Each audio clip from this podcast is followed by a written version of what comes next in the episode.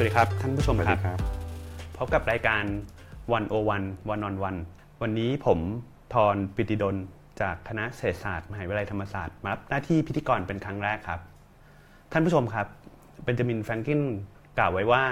มีสองสิ่งที่มนุษย์ไม่อาจหลีกเลี่ยงได้นะครับสิ่งแรกคือความตาย สิ่งที่สองก็คือภาษีนะครับ วันนี้เราจะมาคุยกันถึงหนึ่งในเรื่องที่มนุษย์ไม่อาจหลีกเลี่ยงได้นะครับ ไม่ใช่เรื่องความตายแต่ว่าเป็นเรื่องภาษี วันนี้รับรับได้ได้รับเกียรตินะครับ จากนักวิชาการด้านภาษีนะครับ ซึ่งก็เป็นรุ่นใหม่ไฟแรงนะครับ ผู้ช่วยศาสตราจารย์ ดร อธิพัฒน์บุติตาเจริญ สวัสดีครับครับผมแต่ผมขอเรียกอาจารย์อธิพัฒน์แล้วกันนะครับครับครับเดี๋ยวอยากให้อาจารย์อธิพัฒน์เล่านิดนึง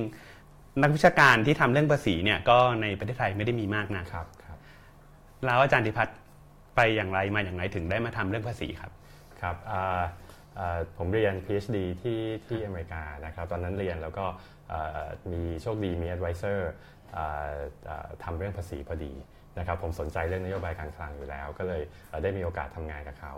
นะครับแล้วก็พอจบปริญญาเอกแล้วเนี่ยเข้า job market ที่อเมริกาพอดีครับพอดีกับเป็นช่วงที่ว่าเอ่อเอ่อตอนนั้นหน่วยงานที่อเมริกาหน่วยงานหนึ่งชื่อ Congressional Budget Office เนี่ยเขาก็มองหา tax economist อยู่ครับก็เลย ก็เลยโชคดีได้มีโอกาสไปทำงานทางนั้นพอดีก็เลยได้ได้ได้คลุกคลีกับนโยบายภาษีตั้งแต่สมัยนู้นครับ ซึ่งก็จะเป็นประสบการณ์ที่หล่อหลอมให้มาสนใจเรื่องระบบภาษีแล้วก็กลับมาทำเรื่องระบบภาษีที่เมืองไทยใช่ครับแล้วก็พอพอกลับมาเอ่อทำงานวิชาการก็ยังสนใจด้านนโยบายภาษีอยู่ครับครับผมพอเราพูดถึงระบบภาษีเนี่ยนะครับเอ่ออาจารย์ธิพัฒน์ก็จะครับเห็นมาทั้งระบบภาษีที่อเมริกา แล้วก็คมารับระบบภาษีที่เมืองไทยครับทีนี้เนี่ยในระบบภาษีที่เมืองไทยเองเนี่ยอาจารย์ธิพัฒน์ก็อาจจะ เอ่อเห็นถึงครับความเป็นไปหลาย ๆ เรื่อง อยากให้เล่านิดนึงเอ่อเวลาเรามองระบบภาษีที่เมืองไทยเนี่ยเราเห็นอะไรที่มันต่างไปเป็นสำคัญจากระบบภาษีอย่างที่อเมริกาบ้างครับครับอ่าอ่าผมเรียนอย่างนี้นะครับว่าเวลาเรามองเอ่อนโยบายภาษีของประเทศไทยเนี่ยแน่นอนว่าเป็นประเทศกำลังพัฒนานะครับนั่นหมายความว่าเรามีเอ่อความเป็นเศรษฐกิจนอกระบบเยอะ นะครับนั่นหมายความว่าเอ่อหลาย ๆ อย่างเนี่ยมันไม่ไม่สามารถจัดเก็บภาษีได้ เช่นเวลาซื้อของตามตลาด เวลาที่คนจ่ายเอ่อเงินสดเป็นค่าจ้างกันพวกเนี้ยไม่ถูกบันทึกเป็นเป็นสิ่งที่มันสิ่งที่รัฐบาลสามารถ track ได้นะคครัรับบผมดังนั้นเนี่ยเอ่ออำนาจของรัฐในการเข้าไปเก็บภาษีเนี่ยเรียกได้ว่าน้อยมาก อันนี้ก็เป็นความท้าทายอย่างหนึ่งของประเทศกำลังพัฒนาครับนะครับผมแล้วก็เราก็มีอีกหลาย ๆ หลาย ๆ เอ่อเอ่อเอ่อเอ่อปัจจัยที่ทำให้เวลาเราอยากจะเข้าใจว่าเวลารัฐบาลเปลี่ยนนโยบายภาษีแล้วเนี่ยมันกระทบต่อเอ่อการตัดสินใจของคนของธุรกิจยังไงเนี่ยมันทำได้ยากกว่า เพราะว่าเอ่อข้อมูลที่เอาไว้วิเคราะห์วิจัยเนี่ยของเราเนี่ยจะเอ่อไม่ได้มากเหมือนที่ที่ที่สหรัฐเหมือนประเทศพัฒนาแล้วอื่นๆครับผมเวลาเราคุยกับคนที่เอ่อ ที่ที่ผมอาจจะได้ผ่านมาบ้างอย่างในเมืองไทยเนี่ยแล้วก็จะเจอว่าเอ่อคนจำนวนมากเวลาเราถามเขาเรื่องภาษีเนี่ยเขาก็จะค่อนข้างรู้สึกว่าเรื่องภาษีเป็นภาระไม่ค่อยอยากจะเอ่อต้องจ่ายภาษีเท่าไหร่นะครับเรามองเรื่องภาษีให้มากกว่าเป็นภาระได้ไหมครับครับเอ่อแน่นอนนะครับว่าไม่มีใครอยากจ่ายภาษีเยอะ ไม่มีใครอยากจ่ายภาษีในลักษณะที่เรียกว่าเกินกับหน้าที่ที่เขาต้องจ่ายครับ นะครับอันนี้ทุกคนเป็นผมก็เป็นครับนะครับเอ่อการจะบอกว่าภาษีที่เราจ่ายสูงเกินไป หรือว่าเราควรเก็บภาษีกับคนรวยยังไงคนจนยังไง อันนี้เนี่ยเป็นเป็นสิ่งที่เรียกว่าเป็นเอ่อ value ของสังคมนะครับว่าเอ่อคนไทยเรามามีเอ่อเอ่อเอ่อเอ่อข้อตกลงร่วมกันว่าเราจะเก็บภาษีแบบนี้นะ เมื่อมีภาษีแบบนี้แล้วเอ่อทำยังไงให้รัฐบาลสามารถเก็บภาษีด้วยเอ่ออสิ่งที่วางกฎเกณฑ์ตรงนี้ไว้อย่างเต็มเม็ดเต็มหน่วยนะคครัรับบผมอันนี้เป็นอันนี้อันนี้เป็นเอ่อเอ่อสิ่งที่ แต่ละสังคมต้องมาคิดร่วมกันนะครับครับว่าสังคมไทยก็มีบริบทที่ไม่เหมือนกับสังคมอเมริกาครับเราไม่ต้องไปเก็บภาษีตามอเมริกาหรือตามสิงคโปร์ทั้งหมด แบบไหนที่เอ่อคนไทยคิดว่ารูปแบบการเก็บภาษีแบบนี้แหละ เราอยากเก็บภาษีกับที่ดินแบบนี้ครับอยากเก็บภาษีกับมรดกหรือเปล่า อยากเก็บภาษีกับครับเอ่อเอ่อเอ่อรายได้จากตลาดหุ้นหรือเปล่าก็ต้องมาคิดร่วมกันว่าครับอย่างไหนที่เราก็เป็นธรรมคพรัอบเป็นธรรมแล้วก็เป็นหน้าที่ของ ของรัฐบาลที่จะทำยังไงให้คนร่วมมือกันจ่ายภาษีทำยังไงจะสร้างครับระบบภาษีที่เรียกได้ว่าเอ่อเอ่อง่ายต่อการปฏิบัติครับตามทั้งทั้งผู้เสียภาษีเอง ทั้งธุรกิจต่างๆ แล้วก็ทั้งครับเจ้าหน้าที่กรมสรรพากรด้วยครับอ๋อครับ ทีนี้เนี่ยก่อนที่เราจะเอ่อมองไปถึงว่าเราเอ่อยินดีนะครับที่จะครับที่เราอาจจะอยากทราบนิดนึงว่าพพอเราจ่ายภาษีปุ๊บเราได้ระบบภาษีมาเนี่ยครับเรา ควรจะมีระบบภาษีที่มันออกมาหน้าตาเป็นยังไงมันถึงจะช่วยที่จะทำให้ทั้งตัวเราเองเนี่ยรวมถึงแม้กระทั่งทั้งสังคมโดยรวมเนี่ยครับเอ่อได้ประโยชน์ในหลาย ๆ ด้านครับผมผมเรียนอย่างนี้ครับว่าเวลาที่นักเศรษฐศาสตร์เราจะวิเคราะห์นะครับว่าระบบภาษีแบบนี้เอ่อเหมาะสมหรือเปล่านะครับเอ่อเรามักจะมองกันที่ 4 เกณฑ์นะครับอันแรกคือดูว่ามันมีความเอ่อเพียงพอของรายได้หรือเปล่า ว่าระบบภาษีอาจจะเจ๋งมากทุกอย่างเวิร์กหมด แต่ว่ามันเก็บภาษีได้ไม่พอที่รัฐบาลต้องใช้จ่าย อันนี้ก็จะไม่ผ่านเกณฑ์ข้อแรกนะครับอันที่สองเป็นสิ่งที่นักเศรษฐศาสตร์เราเรียกว่าประสิทธิภาพนะครับประสิทธิภาพภาษาชาวบ้านก็คือว่าทำยังไงให้มันให้มันกระทบต่อ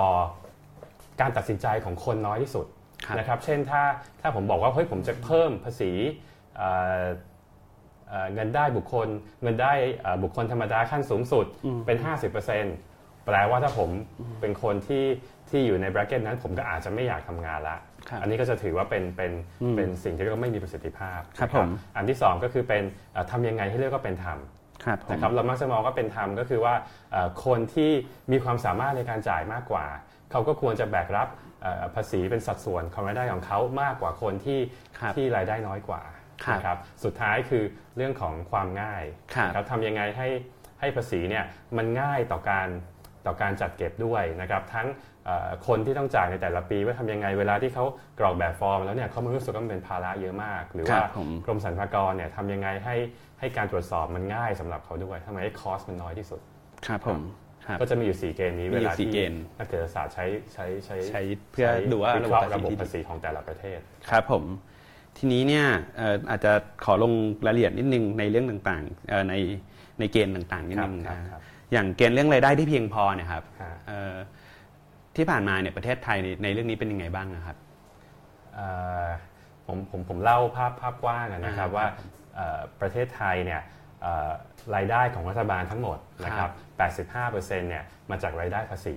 ครับนะครับเอ่อทีนี้เอ่อคำถามขึ้นมาคือว่าแล้ว แล้วรายได้ตรงเนี้ยมันเพียงพอหรือเปล่าครับหรือว่าเอ่อถ้าถ้าไม่เพียงพอเนี่ยทำยังไงที่จะทำให้เราสามารถ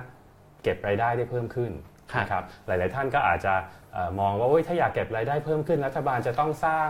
รถไฟความเร็วสูง ลงทุนซื้อนู่นซื้อนี่เยอะแยะเลยครับต้องขึ้นภาษีไหมอืมนะครับผมบอกว่าไม่เสมอไปอ่านนะครับครับภาษีที่เราเป็นอยู่ตอนนี้เนี่ยมันยังมีเอ่อผมเรียกได้ว่าเป็นฐานภาษีที่ค่อนข้างแคบนะครับครับเราอาจจะไม่จำเป็นที่จะต้องเออขึ้น อัตราภาษีเพื่อทำให้เพื่อทำให้รายได้รัฐเยอะขึ้นก็ได้นะครับอีกวิธีหนึ่งคือทำยังไงที่จะกระจายฐานภาษีออกไปให้กว้างกว่าเดิมนะครับครับ คนที่จ่ายอยู่แล้วเนี่ยจะได้ไม่ต้องจ่ายเพิ่มขึ้น หรือว่าครับทำยังไงให้คนที่จ่ายอยู่แล้วมนุษย์เงินเดือนทั้งหลายเนี่ยจ่ายน้อยลงเพื่อที่ว่าเอ่อเอ่อครับเขาก็จะได้มีแรงจูงใจในการทำงานมากขึ้นด้วยครับครับพอเรามองเรื่องเอ่อฐานภาษีเนะครับก็จะโยงอยู่กับสภาพแรกที่เอ่ออาจารย์ธิพัฒน์กล่าวถึงในช่วงต้นครับก็คือครับเรื่องเกี่ยวกับ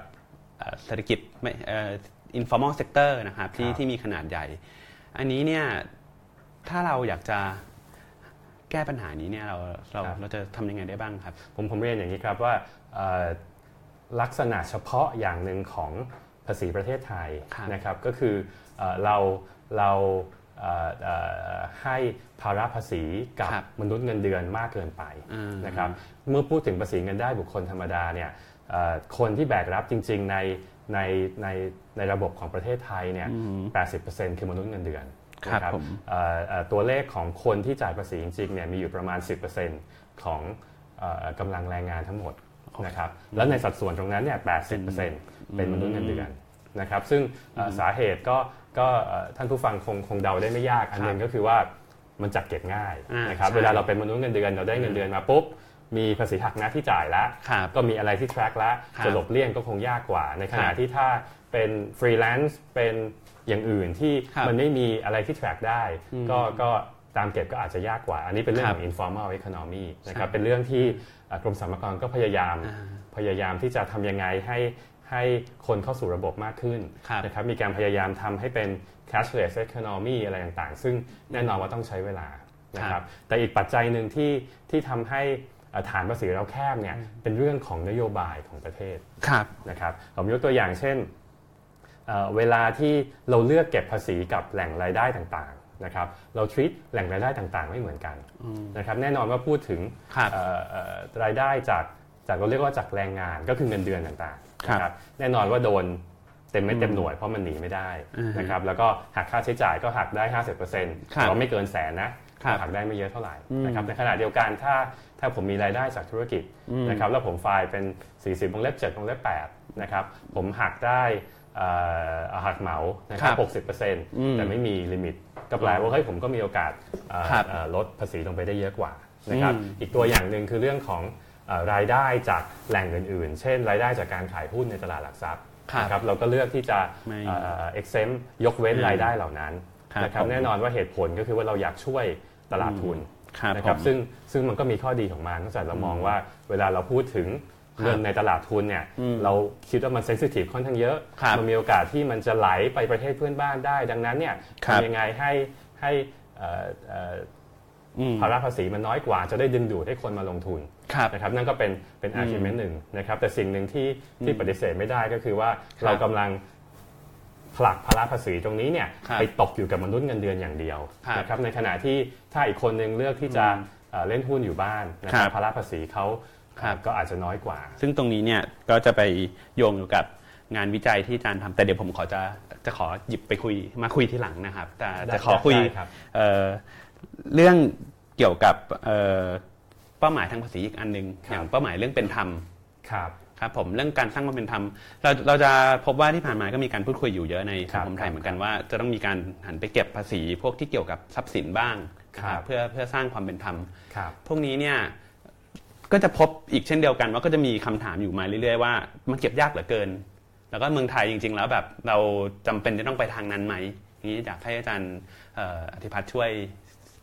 ลองมองด้านนี้นิดนึงนะครับ ได้ครับเวลาเอ่อเราพูดถึงฐานภาษีนะครับมันก็ครับจะมีฐานรายได้ที่เราพูดครับไปนะคครัรับบอีกฐานหนึ่งคือเรื่องของทรัพย์สินครับนะครับเราก็จะก็จะมีเดิมที่เราใช้มาก็จะเป็นพวกภาษีลงเรือนและที่ดินภาษีครับบำรุงท้องที่ครับนะครับซึ่งแน่นอนว่ามันก็มีมีมีอืมมีเอ่อข้อจำกัดของมัน เช่นมันครับก็อาจจะเอ่อโบราณฐานภาษีไม่ได้รับการอัปเดต พอครับจะพูดถึงโรงเรียนและท้องที่เก็บกับมูลค่าเศรษฐกิจครับคำว่ามูลค่าเศรษฐกิจก็ขึ้นอยู่กับ การตีความของเจ้าพนักงาน ซึ่งแน่นอนว่ามันก็มีเอ่อเอ่อดุลพินิษเยอะครับเราก็อยากจะลดโอกาสในการใช้ดุลพินิษโอกาสในการทุจริตตรงนั้นครับนะครับเราก็เลยพยายามที่จะเฮ้ยทำยังไงให้มันมีระบบภาษีที่เก็บกับเอ่อฐานทรัพย์สินครับแล้วก็เป็นระบบมากขึ้น ในขณะเดียวกันเนี่ยเอ่อข้อดีของมันก็คือว่ามันกระจายเงินไปสู่ท้องถิ่นได้ด้วยครับนะครับอย่างเช่นตัวภาษีเอ่อที่ดินและสิ่งปลูกสร้างที่ที่ได้ยินมา2อสปีแล้วเนี่ยนะครับ เอ่อเอ่อครับวัตถุประสงค์หนึ่งก็คือเก็บกับครับกับเอ่อฐานทรัพย์สินก็คือที่ดินและสิ่งปลูกสร้าง แต่ว่าอีกอันหนึงที่แฝงอยู่ก็คือทำยังไงให้เอ่อมันสร้างรายได้ไปให้ท้องถิ่นเนี่ยครับแล้วเขาอยู่ได้ด้วยขาของตัวเองอืมโดยที่ว่าเขาไม่ต้องไม่ต้องมาพึ่งรัฐบาลมากเกินไปครับนะครับอีกอันหนึงที่พยายามทำก็คือว่าทำยังไงให้ให้ท้องถิ่นเนี่ยมีอำนาจในการกำหนดอัตราภาษีของเขาเองด้วยอืมนะครับตรงนี้จะเชื่อมโยงกับสิ่งที่ นักเศรษฐศาสตร์เรามักจะเรียกว่า benefit principle อ่านนะครับก็คือว่าอ่าถ้าเราอยู่ในครับท้องที่ไหนท้องที่ไหนที่เรียกว่าเฮ้ยสวัสดิการไอ้เอ่อสาธารณูปโภคดีมากเลยครับนะครับ มีครัถบนนดีอืมมีสนามให้ สวนอืมสาธารณะอะไรด้วยเราก็อยากครับที่จะจ่ายภาษีให้เขาเยอะหน่อยครับอ่าอืมก็ก็จะเชื่อมเขาก็จะมีอำนาจในการเก็บอัตราภาษีมากขึ้นครับผมก็ก็จะเป็นสิ่งที่สิ่งที่ครับกฎหมายฉบับนั้นน่ะอยากให้เป็นอืมนะครับแต่ว่าเอ่อเอ่อเอ่อในความเป็นจริงอุปสรรคเราก็ยังไม่รู้ว่ามันติดขัดอะไรบ้างที่ถึงออกมาไม่ได้ แล้วออกมาแล้วเนี่ยครับรูปร่างหน้าตามันจะเปลี่ยนไปจากที่เคยเปิดเผยต่ออมต่อสาธารณชนยังไงบ้างครับถามเรื่องรวมๆอีกนิดนึงนะครับครับเอ่ออย่างเรื่องความเป็นธรรมเนี่ยครับครับสมมติว่าเราอยากจะเอ่อ ให้ระบบภาษีเนี่ยตอบโจทย์เรื่องความเป็นธรรมครับแต่ว่ามันไม่ไปเอ่อตอบโจทย์อื่นครับอย่างนี้เราเราจะมีเอ่อวิธีการชั่งน้ำหนักยังไงได้บ้างในการออกแบบภาษี เช่นบางทีเราอยากได้ความเป็นธรรมเราเก็บภาษีเกี่ยวกับเอ่อทรัพย์สิน แต่ว่าเอ่อมีคนบอกว่าเก็บภาษีทรัพย์สินแล้วสร้างอ่าอ่าปัญหาครับด้านเป็นประสิทธิเป็นภาพคำถามที่ดีครับเวลาเราเอ่อเอ่อพูดถึงหลาย ๆ อย่างในภาษีเนี่ยมันเป็นการเทรดออฟอ่า นนะครับก็คคืรัอบว่าเอ่อแน่นอนว่าถ้าเก็บภาษีสูงขึ้นเนี่ยครับมันไปบิดเบือนพฤติกรรมของคนนะอืมคำว่าบิดเบือนในเศรษฐศาสตร์ก็แปลว่า แทนที่ผมจะทำงานผมไม่ทำแล้ว ผมไม่อยากจ่ายภาษีผมเอาไปครับเอาเวลาไปนอนอยู่บ้านดีกว่าอืมนะครับในขณะเดียวกันถ้าเราไม่เก็บภาษีกับคนรวยครับก็จะหาว่าไม่เป็นธรรมอีกอ้าวอืมแล้วจะทำยังไงกับความเหลื่อมล้ำอะไรพวกเนี้ยนะครับมันก็จะเป็นเทรดออฟของมันครับนะครับผมแต่มันก็จะมีวิธีที่ทำยังไงให้มันมาตรงกลางได้ครับผมยกตัวอย่างอย่างเช่นเอ่อเรื่องของเอ่อเอ่อ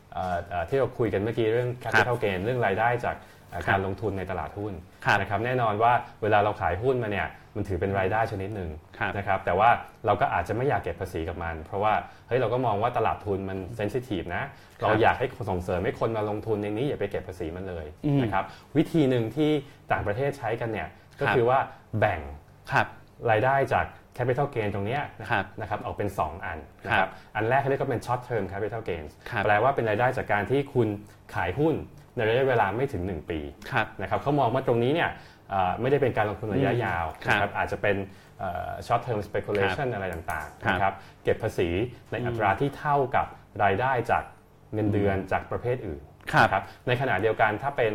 เอ่อ long term capital gains ก็คือครับว่าถือมายาวกว่า 1 ปีครับ พวกนี้เข้าข่ายว่าจะเป็นการลงทุนระยะยาวหน่อยนะครับอืมก็จะมีเอ่ออ่าก็จะเก็บอัตราภาษีที่ต่ำกว่าหน่อยหรือครับผมอาจจะไม่เก็บเลยครับถ้าเป็นรูปแบบหนึ่งที่พยายามจะทำยังไงให้ครับให้ประสิทธิภาพเนี่ยอืมมันมาชนกับความเป็นธรรมให้ได้ครับ ก็จะหา balance ใช่ครับใช่ครับผมทีนี้เนี่ยอยากจะมาชวนคุยในประเด็นเกี่ยวกับภาษีไทยเพิ่มขึ้นนิดนึงนะครับ ในปัจจุบันเนี่ยเราจะพบว่ามันมีการเปลี่ยนแปลงทางเศรษฐกิจนะครับครับเกิดครับการเกิดขึ้นของสิ่งที่เรียกว่าดิจิ t a ลอีโคโนมีครับนะครับ ซึ่งคือจะมีบริษัทในการให้บริการรูปแบบใหม่ๆ เกิดขึ้นมาครับ Google Facebook นะครับครับหรือแม้กระทั่งบริษัทที่มาให้บริการเอ่ออย่าง Uber นะครับหรือว่า Grab Taxi ทั้งหลายแหละพวกนี้เนยนะครับ การเกิดขึ้นของดิจิ t a ลอีโคโนมีเนี่ยมันมาสร้างนะครับความท้าทายอะไรกับการเก็บภาษี ในประเทศไทยบ้างครับ ได้ครับดิจิทัลเอ o n o m y เวลาพูดถึงนะครับแน่นอนว่ามันเป็นโอกาสของทั้งธุรกิจของทั้คงรับประเทศชาติครับนะครับแต่ว่าในมุมของนโยบายภาษีเนี่ยมันเป็นความท้าทายที่สำคัญครับนะครับถ้าเอ่อลองดูในรูปที่เอ่อผมยกตัวอย่างมาให้ดูนะครับอันนี้เป็นเอ่อเอ่อบริษัทที่จดทะเบียนในเมืองไทย ผมเรียกว่าเป็นดิจิทัลคอมพานียักษ์ใหญ่ทั้งหลายในโลก นะครับจะเห็นได้ว่าเอ่อภาษีที่เขาจ่ายให้เมืองไทยเนี่ยผมยกตัวอย่างมาปีงบการเงินล่าสุดคือปี 2016 นะครับจะเห็นได้ว่าอัตราภาษีที่เขาจ่ายให้ไทยเนี่ยน้อยมากๆนะครับ Google อยู่ที่เอ่อประมาณ 20 ล้านนะครับ Agoda ประมาณ 9 ล้านนะครับอัตราภาษีที่ต่ำตรงเนี้ยนะครับบอกอะไรกับเรา มันบอกว่าเอ่อวิธีการในการที่เราจะจัดเก็บภาษีกับบริษัทที่เกี่ยวข้องกับดิจิทัลเอ o n o m y ตรงนี้เนี่ยมันไม่เหมาะสมแล้ว นะครับวิธีปัจจุบันเราอิงกับสิ่งที่เรียกว่าเป็นครับเอ่อเราเรียกว่าสถานประกอบการถาวรก็คือมีมีอะไรที่เป็นกายตัวตนกายภาพของเขา physical present ตรงเนี้ยนะครับครับเอ่อมันใช้ไม่ได้กับครับเอ่อรูปแบบการทำธุรกิจในปัจจุบันครับนะครับผมยกตัวอย่างเช่นเอ่อเวลาผมซื้อบริการในแอปแอปครัหบนึ่งนะครับจ่ายปุ๊บ เงินจากบัตรเครดิตของผมก็พุ่งตรงไปที่ใช่เอ่อเอ่อบริษัทหนึ่งครับในเนเธอร์แลนด์อืมซึ่งถือว่าเป็น tax haven ตัวหนึ่งครับนะครับเงินตรงนี้เนี่ย bypass เอ่อประเทศไทยไปเลยครับนะครับเอ่อสรรพากรจะทำยังไงกับเอ่อเอ่อเอ่อภาษีตรงนี้ ซึ่งแน่นอนว่ามันเป็นครับบริการที่ซื้อในประเทศไทย ควรจะเก็บแวตได้สิครับเก็บได้หรือเปล่าก็ไม่รู้จะไปตามเก็บยังไง เพราะว่าเงินมันไปที่ประเทศ tax haven ตามครับก็ยากครับ นะครับจะมาตามกับบริษัทลูกที่เมืองไทยครับก็เขาก็บอกว่าเอ่อเขาทำหน้าที่ marketing อย่างเดียวอืมไม่เกี่ยวครับอ้าวแล้วทำยังไงล่ะบริษัทที่อยู่ใน tax haven ก็บอกว่าเฮ้ยฉันไม่มีออฟฟิศไม่มีตัวแทนในเมืองไทยนะครับเก็บไม่ได้หรอกอะอันเนี้ยเป็นเป็นความท้าทายสำคัญของครับไม่ไม่เพียงแค่ประเทศไทยนะครับครับระเทศกำลังพัฒนาอื่นๆครัอื่บในโลกด้วยครับนะครับผมแล้วก็เอ่อ การจะแก้ปัญหานี้เนี่ยไม่ใช่เรื่องง่ายๆนะครับเอ่อเอ่อมีการพูดถึงว่าจะทำยังไงให้ให้มีความร่วมมือครับระหว่างประเทศกันว่าครับเฮ้ยกฎเกณฑ์เดิมที่ใช้จัดการกับเรื่องพวกนี้ที่ต้องอิงกับการมี physical presence เนี่ยมีออฟฟิศมีตัวแทนเนี่ยมันอาจจะไม่เวิร์กแล้วนะอ่าทำยังไงที่เราจะสามารถเอ่อครอบคลุมเอาสิ่งที่เรียกว่าเป็นตัวครับตนทางดิจิทัลอืมของบริษัทพวกนี้เนี่ยเข้าครับมาผมในเข้ามาในเอ่อการคิดการแบ่งภาษีระหว่างประเทศให้ได้ครับ ตัวตนทางดิจิตอลครับซึ่งมันก็จะต้องก็ก็จะยากครับหน่อยครับอย่างอย่างเอ่อถามว่าแล้วประเทศไทยทำยังไงดีล่ะครับณวันนี้เนี่ยกรมสรรพากรก็พยายามประชาพิจารณ์อยู่อ่านะครับฮะถ้าพูดถึงเอ่อแนวทางที่ประเทศอื่น ๆใช้นะครับก็จะมีเอ่อหลากหลายวิธีนะครับครับผมยกตัวอย่างอย่างเช่นเอ่อเอ่อบางประเทศอย่างออสเตรเลียเลือกใช้สิ่งที่เรียกว่าเป็นเอ่อ diverted profit tax อ่านะครับก็คือเสมือนเป็นว่า เอ่อ penalty ครับถ้าเราพบนะ ถ้าอ่าสำนักงานที่นั่นตรวจพบนะ ว่าคุณกำลังเอ่อพยายามหลีกเลี่ยงภาษีอยู่ เช่นทำให้ไอ้การจ่ายเงินในแอปต่างๆเนี่ยไปโผล่ที่ครับประเทศ tax haven เลยอ่าในขณะที่ประเทศลูกครับของคุณเนี่ย อืมอ้างว่าทำแต่ sales campaign ทำแต่อ๋อ marketing ครับพวกนี้เนี่ยเข้าข่ายว่าเป็นครับรูปแบบที่หลีกเลี่ยงภาษีนะเขาก็อ่าเก็บ penalty กับ profit นั้นไปโอเคนะครับใกล้ตัวหน่อยก็จะมีเช่นเอ่อเกาหลีเกาหลีครับใต้ เช่นอินเดียครับนะครับพยายามทำสิ่งลักษณะที่เรียกว่าเป็น withholding tax ครับผมก็คือแปลว่าถ้าซื้อบริการปุ๊บเก็บอืม withholding ไปเลยอ่านะครับก็ก็ก็ ไม่ใช่เรื่องง่าย เพราะว่าครับธุรกิจในประเทศเขาก็บ่นว่าเอ่อ compliance cost มันเยอะนะครับแล้วรัฐบาลเขาก็ยอมรับเองว่านี่เป็นแค่เอ่อวิธีการจัดการระยะสั้นนะ เพราะว่าเขาไม่รู้จะทำยังไง เพราะว่าอืมเงินที่รั่วไหลออกไปมันมหาศาลใช่นะครับก็พยายามหาวิธีจัดการก่อน ระหว่างครับนี้ก็พยายามที่จะทำยังไงให้อืมให้ไอตัว tax treaty เนี่ยครับมันมัน recognize สิ่งที่เรียกว่าเป็น digital presence อยู่ครับครับ การจะจัดการได้เนี่ยมันอาจจะรวมถึงว่ามันต้องมีการความร่วมมือระหว่างประเทศครับ ซึ่งตรงนี้เนี่ยประเทศที่อย่างเมื่อกี้อาจารย์อธิภัทรพูดถึงเนเธอร์แลนด์ครับถ้าเกิดเนเธอร์แลนด์เขาเขาเขาเอ่อไม่ร่วมมือกับเรานี่เราอ่าแน่แน่นอนครับว่าเวลาเวลาพูดถึงไอ้ไอ้ไอ้ tax treaty ต่างๆ มันก็ครับมีสองฝั่งใช่ไหมครับอ่าครับอ่าเรื่องพวกนี้เนี่ยประเทศที่เสียประโยชน์ก็จะไม่ค่อยไม่ค่อยครับไม่ค่อยร่วมมือเท่าไหร่ครับนะครับถ้าเราดูเรื่องของ tax treaty เนี่ยครับอ่ามันจะมี จะมีอ่าหลักๆ ก็คือมี 2 โมเดล เวลาที่กระทรวงต่างประเทศไปตกลงกัน ก็จะมีครับ OECD โมเดลกับครั UN บโมเดลนะคครัรับบ OECD เนี่ยแน่นอนว่า favor ประเทศพัฒนาแล้วอ่านนะครับเราจะเห็นได้ว่าถ้าเราใช้รูปแบบนั้นในการไปต่อรองเนี่ยครับประเทศเราเสียเปรียบแน่นอนครับผมนะครับ UN Treaty เนี่ยจะอืมเอื้อกับประเทศกำลังพัฒนาหน่อยครับนะครับเราก็จะเห็นว่าเอ่อเอ่อมันมีการเอ่อปรับกฎหลายอย่างที่ครับที่เอื้อต่อการเก็บภาษีของประเทศที่เรียกว่าเป็นเป็นเอ่อ แหล่งลงทุนมากขึ้นอ่านนะครับครับแต่ว่าเรื่อง Digital Presence เนี่ยยังไม่มีโมเดลไหนที่รับครับนะครับแล้วก็แล้วก็ผมว่าเรื่องนี้เป็นเรื่องที่น่าตื่นเต้นของอืมวงการภาษีระหว่างประเทศว่าครับทำยังไงให้ให้ประเทศต่างๆเนี่ยรู้สึกว่าไม่โดนเอาเปรียบครับครับผมครับจริงๆ เรื่องการพยายามคล้ายๆกับได้เอ่อหาช่องว่างนะครับในในระบบภาษี ก็ไม่ได้เกิดแค่เฉพาะในเอ่อบริษัทครับที่ทำเอ่อ ธุรกิจในรูปแบบดิจิทัล e อ o นมีอย่างเดียวแต่จริงครับๆก็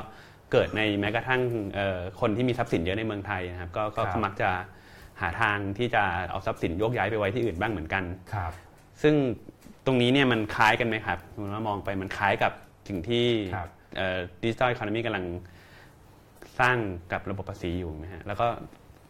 มันจะแก้ปัญหามันก็ต้องแก้คล้ายกันอยู่เหมือนครับ ครับผมอ่าครับเวลาเวลาพูดถึงการหลบเลี่ยงภาษีนะครับอ่ามันใช่ก็มีหลายหลายรูปแบบอ่านนะครับใช่อ่าประเทศที่เป็น tax haven เนี่ยครับแน่นอนว่าเอ่อฟังก์ชันหลักของเขาก็คือใช้ในกาครรับเอ่อเอ่อจ่ายภาษีให้น้อยที่สุดครับนะครับแล้วก็ทำยังไงให้ให้เอ่อเวลาที่โยนโอนทรัพย์สินไปแล้วเนี่ยครับมันเก็บเป็นความลับครับผมนะครับมันก็มันก็มีหลาย ๆ หลาย ๆเอ่อเหตุผลประมาณเนี้ยนะครับที่ครับทำให้มันค่อนข้างครับเป็นที่นิยมในครัหบมู่ บริษัทที่ต้องการวางแผนภาษี หรือว่าคนอืมรวยๆทั้งหลายที่ต้องการวางแผนภาษีครับนะครับก็ก็เอ่อเอ่อรูปแบบก็ก็จะจะเอ่อไม่ไม่ได้ไม่ได้มีหลายรูปแบบมากนะครับอ่าถ้าจะพูดถึงเอ่อการหลีกเลี่ยงภาษีในลักษณะที่กว้างครับกว่านั้นหน่อยนะคครัรับบเป็นในลักษณะของบริษัททั้งหลายครับนะครับก็จะมีชื่อที่เราได้ยินบ่อยๆเช่นอ่าอืม transfer pricing บ้างครับนะครับติน capitalization บ้างครับผมนะครับก็ก็เป็นรูปแบบเอ่อเราเรียกว่าเป็น base erosion แบบหนึ่ง base erosion แปลว่าครับฐานภาษีที่มันโดนอ่าโดนกัดกินไปเหลือนิดเดียวครับนะครับก็จะเป็นรูปแบบที่ที่เอ่อประเทศกำลังพัฒนาหรือประเทศไทยเนี่ยพยายามที่จะจัดการกับมันครับครับผมเราพูดถึงเอ่อความท้าทายหนึ่งนะครับในครับระบบภาษีไทยคือดิจิทัล e อ o นมีทีนี้มาอีกความท้าทายหนึ่งเมื่อกี้อาจารย์พูดไว้ตอนแรก ๆว่า คนที่จ่ายภาษีเงินได้ของไทยเนี่ยส่วนใหญ่ครับเป็นมนุษย์เงินเดือนครับครับ ครับคือพอเรามองภาษีเงินได้เนี่ยอยากให้อธิบายภาพรวมนิดนึงครับว่าภาษีเงินได้ที่มนุษย์เงินเดือนเป็นคนจ่ายเนี่ยครับเอ่อจ่ายเยอะขนาดไหนเมื่อเทียบกับกลุ่มอื่นๆนะครับเอ่อผมเรียนอย่างนี้ยนะครับว่าเวลาเราพูดถึงว่าเฮ้ยคนจ่ายภาษีกันมากน้อยขนาดไหนครับนะครับเอ่อเราก็ดูที่ตัวภาษีเงินได้บุคคลธรรมดานะครับครับคำถามหนึ่งที่เรามีก็คือว่าเรารู้ว่า คนจ่ายภาษีเนี่ยมีไม่เยอะนะครับแค่ประมาณ 10%ของ labor force ของประเทศนะคครัรับบคำถามต่อมาคือว่าแล้วเอ่อองค์ประกอบของผู้เสียภาษีล่ะเป็นยังไงบ้าง เขามีพฤติกรรมในการจ่ายภาษียังไง มันมีคนกลุ่มที่เป็นมนุษย์เงินเดือน กลุ่มครับที่เป็นเอ่อคนที่มีรายได้จากธุรกิจ เขามีรูปแบบในการหักลดหย่อนต่างกันหรือเปล่าครับแล้วถ้ารัฐบาลจะเปลี่ยนกฎเกณฑ์เปลี่ยนอะไรเนี่ยมันกระทบกับเขายังไง คำถามพวกนี้นะครับเมื่อก่อนเป็นคำถามที่ตอบแทบไม่ได้เลยเพราะเราไม่มีข้อมูลครับนะครับแต่ว่าเอ่อสัญญาณที่ดีก็คือว่าในปีที่ผ่านมาเนี่คยรับทางกรมสรรพากรท่านอนุญาตให้ทางทางทางทีมพวกผมเนี่ยนะครับครับใช้เอ่อข้อมูลไปเอ่อศึกใช้ข้อมูลเอ่อ random sample นะครับของผู้เสียภาษีไทยนะครัครับบไปผมศึกษาคำตอบพวกเนี้ยครับนะครับอันนี้ที่จะที่จะเล่าตรงนี้ก็จะเป็นเอ่อส่วนหนึ่งของของครังาบนวิจัยนะครับครัที่บอยู่ใต้เอ่อเข้อมูลชุดตัวนี้ชุดโครงการอ่าที่มีเอ่ออ่าอาจารย์ผาสุขพงษ์ไพจิตรเป็นประธานครับผมนะครับแล้วก็เป็นครับเอ่อทีมของคณะเศรษฐศาสตร์จุฬาครับครับซึ่งก็จะฉายให้เห็นภาพจากข้อมูลที่เข้าถึงเออครับเป็นอย่างนั้นได้ ซึ่งจริงๆก็ไม่ได้เข้าถึงง่ายนักนะครับ แต่ก็ได้ภาพที่น่าสนใจออกมาครับเราเห็นภาพอะไรบ้างครับพอผมพอผได้มข้อผมูลมผมยกตัวอย่างอย่างเงี้ยนะครับว่าเฮ้ยเราลองมาดูซิว่าเอ่อเอ่อคนไทยจ่ายภาษีมากน้อยขนาดไหนครับเพราะแน่นอนว่าเวลาพูดถึงภาษีเนี่ยเอ่อ มันไม่ได้ตรงไปตรงมาขนาดว่ามีรายได้แล้วจ่ายเลย มันก็ต้องมีเรื่องของค่าใช้จ่ายค่าลดหย่อนอะไรนะคครัรับบผมเอ่อสิ่งหนึ่งที่เราค่อนข้างค่อนข้างเอ่อเอ่อแปลกใจก็คือว่าอืมอัตราภาษีเฉลี่ยอัตราภาษีนะครับที่คนไทยจ่ายเนี่ยอยู่ที่ประมาณ 4.7%เท่านั้นเองนะครับอืมแล้วยิ่งเมื่อเราดูแบ่งตามกลุ่มรายได้นะครับครับผมเราแบ่งโดยลักษณะที่ว่าเอ่อแบ่งเป็นกลุ่มควินไทยครับ นะครับควินไทยก็คือว่าเอ่อผมแบ่งคนไทยเรียงตามลำดับรายได้เรียงตามรายได้กันนะครับแล้วแบ่งเป็น 5 กลุ่มครับกลุ่มละเท่าเท่าๆกันครับท็อปควินไทยเนี่ยก็แปลว่าเอ่ออคุณมีรายได้สูงสุด 20%ของคนไทยนะอืมนะครับจะเห็นได้ว่าไอ้ตัวเอ่ออัตราภาษีตรงเนี้ยนะครับมันเริ่มจาก 1.5%สำหรับคนที่อยู่ควินไทยล่างสุด นะคครัรับบแล้วก็ไล่ขึ้นไปสูงสุดที่ 10.7%ครับจะเห็นได้ว่าไออัตราภาษีตัวเนี้ยนะครับมันต่ำกว่าอืมอัตราภาษีตามกฎหมายที่เราเห็นเยอะครับเวลาเราดูเอ่อเอกสารกรมสรรพากรเราก็จะเห็นว่ามันไล่ตั้งแต่ 5%ขึ้นไปถึง 35%ครับอันนี้มันไม่ถึง 10 มันประมาณ 11%ทำไมมันนะครับก็แปลว่าสิ่งที่บอกก็คือแปลว่าเฮ้ยฐานภาษีของเราจริงๆเนี่ยครับมันเหลือไม่เท่าไหร่เองนะฮะมันเหลือไม่เท่าไหร่จากอะไรก็เกิดจากเอ่อมาตรการต่างๆที่รัฐบาลพยายามอืมที่จะเอ่อครับผม introduce ออกมานะครับครับแล้วก็เอ่อเราแทบจะไม่รู้ว่าคอสในการทำเป็นเท่าไหร่ครับผมนะครับซึ่งซึ่งตรงเนี้ยผมผมเรียนว่าเป็นเป็นประเด็นที่คนไทยควรให้ความสำคัญนะคครัรับบเพราะมันหมายถึงการล่วไหลของรายได้ภาษีครับนะครับแล้วก็ทำให้คนไทยบางส่วนเนี่ยอืมต้องจ่ายภาษีมากเกินกว่า ที่เขาจะเป็นต้องจ่ายครับอืมครับผมทีนี้นอกจากเอ่อเรื่องของใครเสียภาษีมากน้อยขนาดไหนเนี่ยจะจะจะมีเอ่อ ตัวการกระจายว่ามุนเงินเดือนถึงครับพูดครับอ่าได้ครับผมอย่างอย่างรูปเนี้ยนะครับสิ่งที่บอกก็คือว่าเอ่อเราลองมาดูซิว่าแล้วคนจ่ายภาษีทั้งหมดอืม3ล้านกว่าคนของเมืองฮะไทยเนี่ยเป็นใครกันบ้างครับผมเราก็ลองมาแบ่งดูว่าเขามีรายได้หลักจากอะไรอ่านะครับฮจะเห็นได้ว่าคนที่มีรายได้หลักจากการจ้างงานหรือมนุษย์เงินเดือนทั้งหลายเนี่ยประมาณ 80%นอืมะครับ 14%เป็นพวกของธุรกิจและก็วิชาชีพเฉพาะนะครับถ้าถ้าเอ่อเอ่อ ท่านผู้ฟังเอ่อคุ้นเคยกับตัวเอ่อประมวลก็จะเป็นพวก 40 วงเล็บ 6 7 และ 8 นะคครัรับบผมแล้วก็พวกเอ่อเอ่อการลงทุนและทรัพย์สินก็คือประมาณ 6%นะครับสัดส่วนตรงนี้ค่อนข้างเอ่อเอ่อเอ่อเอ่อ consistent กันในแต่ละกลุ่มรายได้ครับนะอีกสิ่งหนึ่งที่น่าสนใจนะครับก็คือพฤติกรรมในการหักลดหย่อนของอืมคนแต่ละประเภทนะคครัรับบเราพบว่าเอ่อเอ่อเอ่อคนรวยนะคครัรับบเอ่อ รูปรูปถัดไปครับรูปถัดไปเลยครับอีกรูปหนึ่งครับเอ่อคนรวยนะครับมีเอ่อเอ่อเอ่อพฤติกรรมที่มีมีการใช้การหักลดหย่อนผ่าน LTF IMF ค่อนข้างเยอะนะครับอันนี้อันนี้ถ้าดูรูปนะครับจะเห็นได้ว่าเอ่อเราไล่จากสีส้มอ่อนไปถึงส้มเข้ม ส้มเข้มคือเป็นเอ่อคนรวยสุดท็อปควินไทยนะครับครับแล้วก็เอ่อผมเอามาให้สองดู 2 กลุ่ม เป็นกลุ่มการจ้างงาน แล้วก็กลุ่มเอ่อเอ่อธุรกิจและวิชาชีพเฉพาะครับเห็นได้ภาพ consistent กันก็คือว่าเอ่อคนที่เป็นเอ่อเอ่อ คนรวยเนี่ยใช้ RMF ใช้ LTF เยอะนะครับในขณะที่เอ่อคนชั้นกลางเนี่ยแปลกใจมากว่าใช้ประกันเยอะมากอืมนะครับจะเห็นได้ว่าเป็นแทบจะเป็น culture อย่างหนึ่งของครับของคนไทยนะครับว่านิยมซื้อประกันนะครับก็ก็สิ่งที่รูปนี้บอกก็คือแปลว่าเวลาที่เราจะเอ่อเปลี่ยนแปลงมาตรการภาษีต่างๆ การหักลดหย่อนต่างๆเนี่ย Impact ของมันต่อคนในแต่ละกลุ่มเนี่ยจะแตกต่างกันครับผมก็ควรควรจะดูภาพนี้ไว้ด้วยก่อนที่จะเปลี่ยนแปลงนโยบายครับ ซึ่งเราก็จะเห็นการกระจายเอ่ออย่าง LTF เนี่ยก็จะเป็นถ้าเกิดเอ่อทั้งคนที่เป็นนุ่นเงินเดือนรวมถึงธุรกิจและวิชาชีพเฉพาะนี่ก็ LTF นี่จะเป็นคนใช้เยอะกว่า ใช่ครับก็คือก็คือเป็นเป็นเอ่อเครื่องมือในการลดหย่อนภาษีหลักของคนรวยของคนรวยนะครับในขณะที่คนชั้นกลางเนี่ยใช้ประกันเยอะครับ อืมครับผมประกันชีวิตที่หักได้ไม่เกินแสนนะครับตัวนี้ครับครับ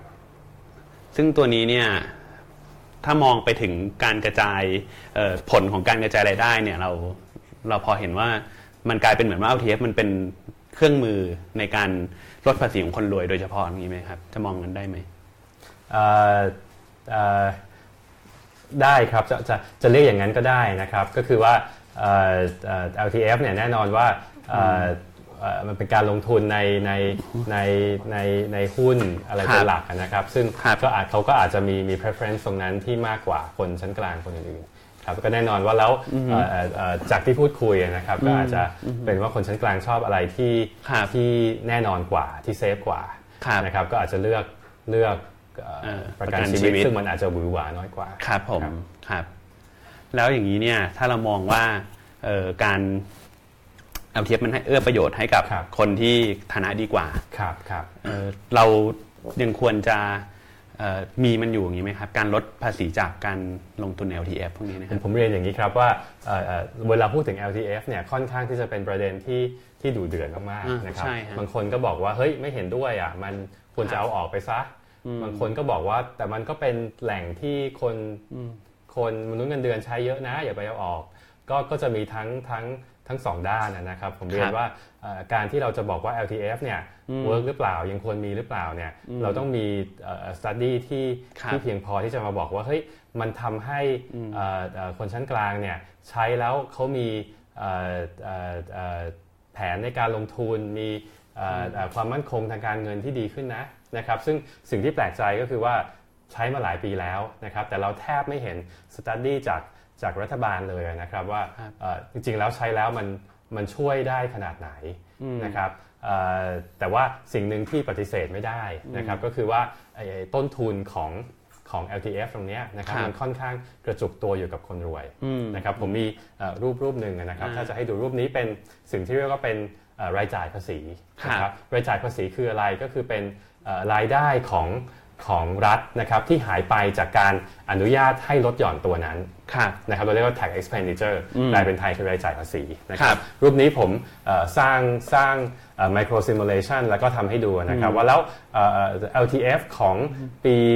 2560 เนี่ยรายจ่ายภาษีมันเกิดขึ้นแล้วมันไปตกอยู่กับใครบ้างนะคครัรับบผมจะเห็นได้ว่าเอ่อ90%ของรายจ่ายภาษีที่เกิดขึ้นนะครับตกเป็นของกลุ่มที่เรียกว่าเป็นกลุ่มคนที่รวยที่สุด นะครับท็อปพินทายในขณะที่ท็อป5%เนี่ยก็เอาไปแล้ว 50%อือฮึนะครับคำถาม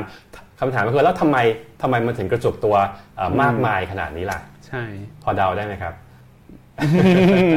สาเหตุหนึ่งนะครับครับคือกลไกของการครับหักลดหย่อนเองครับนะครับยิ่งถ้าผมอยู่ใน tax bracket ที่สูงขึ้นครับผมรวยขึ้นนะครัครับบแปลว่ามูลค่าในการหักลดหย่อนเนี่ยจะมากขึ้นครับผมยกตัวอย่างเช่นเอ่ออาจารย์ทรอาจจะอยู่ใน bracket 30%อ่าผมอยู่ใน tax bracket 15%ถ้าผมซื้อ LTF หมื่นหนึ่งอาจารย์ก็ซื้อหมื่นหนึ่งเหมือนกัน ก็แปลว่าอ่ามูมูลค่าของอาจารย์คือ3,000ถูกป่ะครับคมูรัลบค่าของผมมีแค่พันห้าครับก็แปลว่าเฮ้ยเรากำลังส่งเสริมให้คนรวยเนี่ยมีแรงจูงใจในการลงทุน LTF มากกว่าคนจนสิอืมอันนี้คือสิ่งที่เรียกว่าการลดหย่อนครับนะครับแล้วก็มันก็เป็นทำให้ทำให้เวลาเราเห็นรูปนั้นแล้วเนี่ยทำให้เอ่อเอ่ออรายจ่ายภาษีมันไปกระจุกตัวอยู่กับคนรวยเป็นหลัก ครับนะครับคำถามก็คือว่าแล้วแล้วถ้าเรายังเห็นประโยชน์ของ LTF นะครับเรายังเห็นว่ามันก็เป็นเครื่องมืออย่างหนึ่งที่ช่วยเอ่อลดหย่อนภาษีให้กับมนุษย์ครัเงิบนเดือน แล้วก็ทำครับให้ทำให้เขามีแรงจูงใจอย่างน้อยก็ไปลงทุนล่ะอาจจะไม่ได้ยาวมากก็ยังถือว่าดีกว่าไปทำอย่างอื่นนะครับเอ่อคำถามคือทำยังไงนะครับครับรูปแบบหนึ่งก็คือว่าเปลี่ยนจากลดหย่อนตรงเนี้ยนะครับเป็นสิ่งที่เรียกว่า tax credit อืมซึ่งต่างประเทศนิยมใช้กันมากในครับในเอ่อเอ่อ มาตรการแบบนี้นะครับที่ที่มีแนวโน้มจะเอื้อให้คนรวยมากกว่าเปลี่ยนเป็น tax credit ซะครับเครดิตแปลว่าเราเลือกอัตราภาษีเราเลือกเครดิตมาอัตราหนึ่งนะครับสมมติว่าเป็น 20%นะครับแปลว่าทีนี้ถ้าอาจารย์ทรครับซื้อหมื่นหนึ่งผมซื้อหมื่นหนึ่งครับเราได้เท่ากันละ2,000นะครับไม่ได้แปลว่าคนรวยจะได้มากกว่าคนคนชั้นกลางหรือคนจนอีกต่อไปแล้วอะนะครับครับผมเอ่อเอ่อเอ่อทำให้ดูนะครับว่าถ้าเกิดเราเอ่อ introduce ตัวเครดิตตรงนี้ออกมานะคครัรับบจะมีผลต่ออมอันแรกคือรายได้ของรัฐยังไงครับนะครับจะเห็นได้ว่าเอ่อเอ่อถ้าเริ่มตั้งแต่ 10%ไปจนถึง 20%เนี่ยรัฐแทบไม่เสียรายได้เลยนะครับในขณะที่ครับถ้าเป็น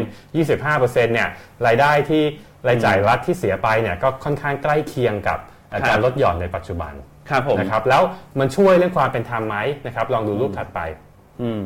จะเห็นได้ว่ามันทำให้คนชั้นกลางเนี่ยได้ประโยชน์จาก LTF มากขึ้นนะครับจากเดิมที่ได้น้อยครับมากๆนะครับคนท็อปควินไทยเอาไป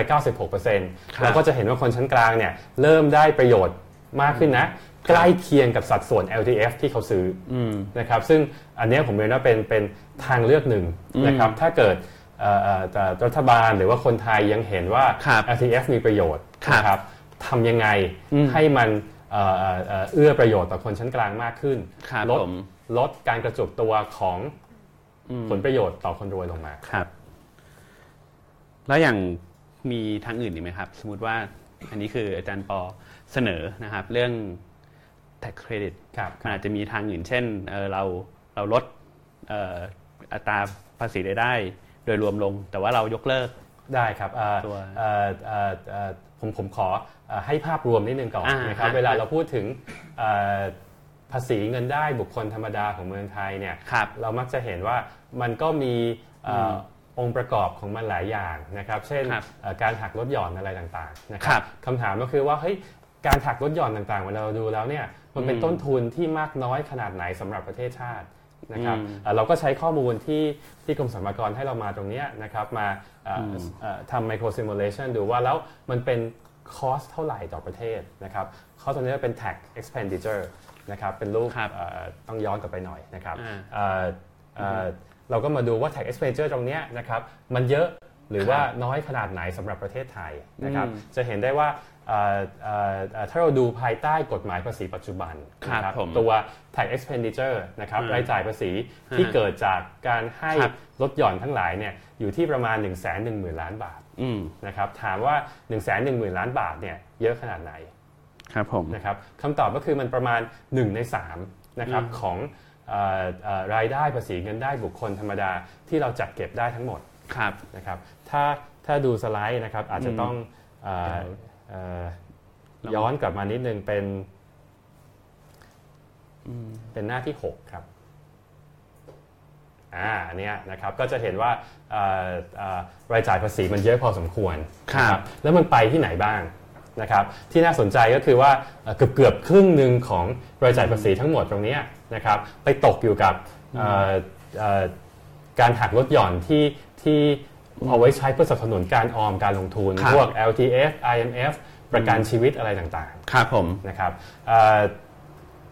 คำถามถัดมาที่ที่หลาย ๆ คนถามนะครับ ก็คือครับว่า ดูดูรายจ่ายภาษีตรงเนี้ยมันค่อนข้างมีนัยยะสำคัญนะคครัรับบผมแล้วใครเป็นคนที่ได้ประโยชน์จากมันล่ะอืมนะครับ เราพบว่าเอ่อเอ่อรายจ่ายภาษีตรงเนี้ยนะครับเอ่อส่วนมากไปกองอยู่กับ คนรวยเป็นหลักนะครับครับ60%ของมันเนี่ยไปอยู่กับคนที่อยู่ในกลุ่มควินทายสูงสุดเอ่อเข้าใจว่าเป็นเป็น ครับ เอ่อหน้าที่ 7 นะครับเนี่ยนะครับแล้วก็ท็อป5%นะครับเอาไป 30%ของของตัวตัวรายจ่ายภาษีที่เกิดขึ้น ครับ ทีนี้ถ้าเกิดเราจะบอกว่ามันเออเหมือนกับมันทั้งหมดเลยเนี่ย เราก็เห็นถึงว่าประโยชน์มันกองอยู่กับคนข้างบนเป็นหลัก เราได้ครับเอ่อเอาออกดีไหมฮะแล้วก็ im- implication ของมันนะนะครับก็คือว่าฐานภาษีของเราเนี่ยเรียกได้ว่าแคบครับเพราะว่าเอ่อหนึ่งในสามของรายได้ทั้งหมดเนี่ยตกครับไปอยู่กับสิ่งที่เราเรียกว่าเป็นเป็นเป็นการหักลดหย่อนทั้งหลายครับนะคำถามก็คือว่าแล้วทำยังไงให้อืมให้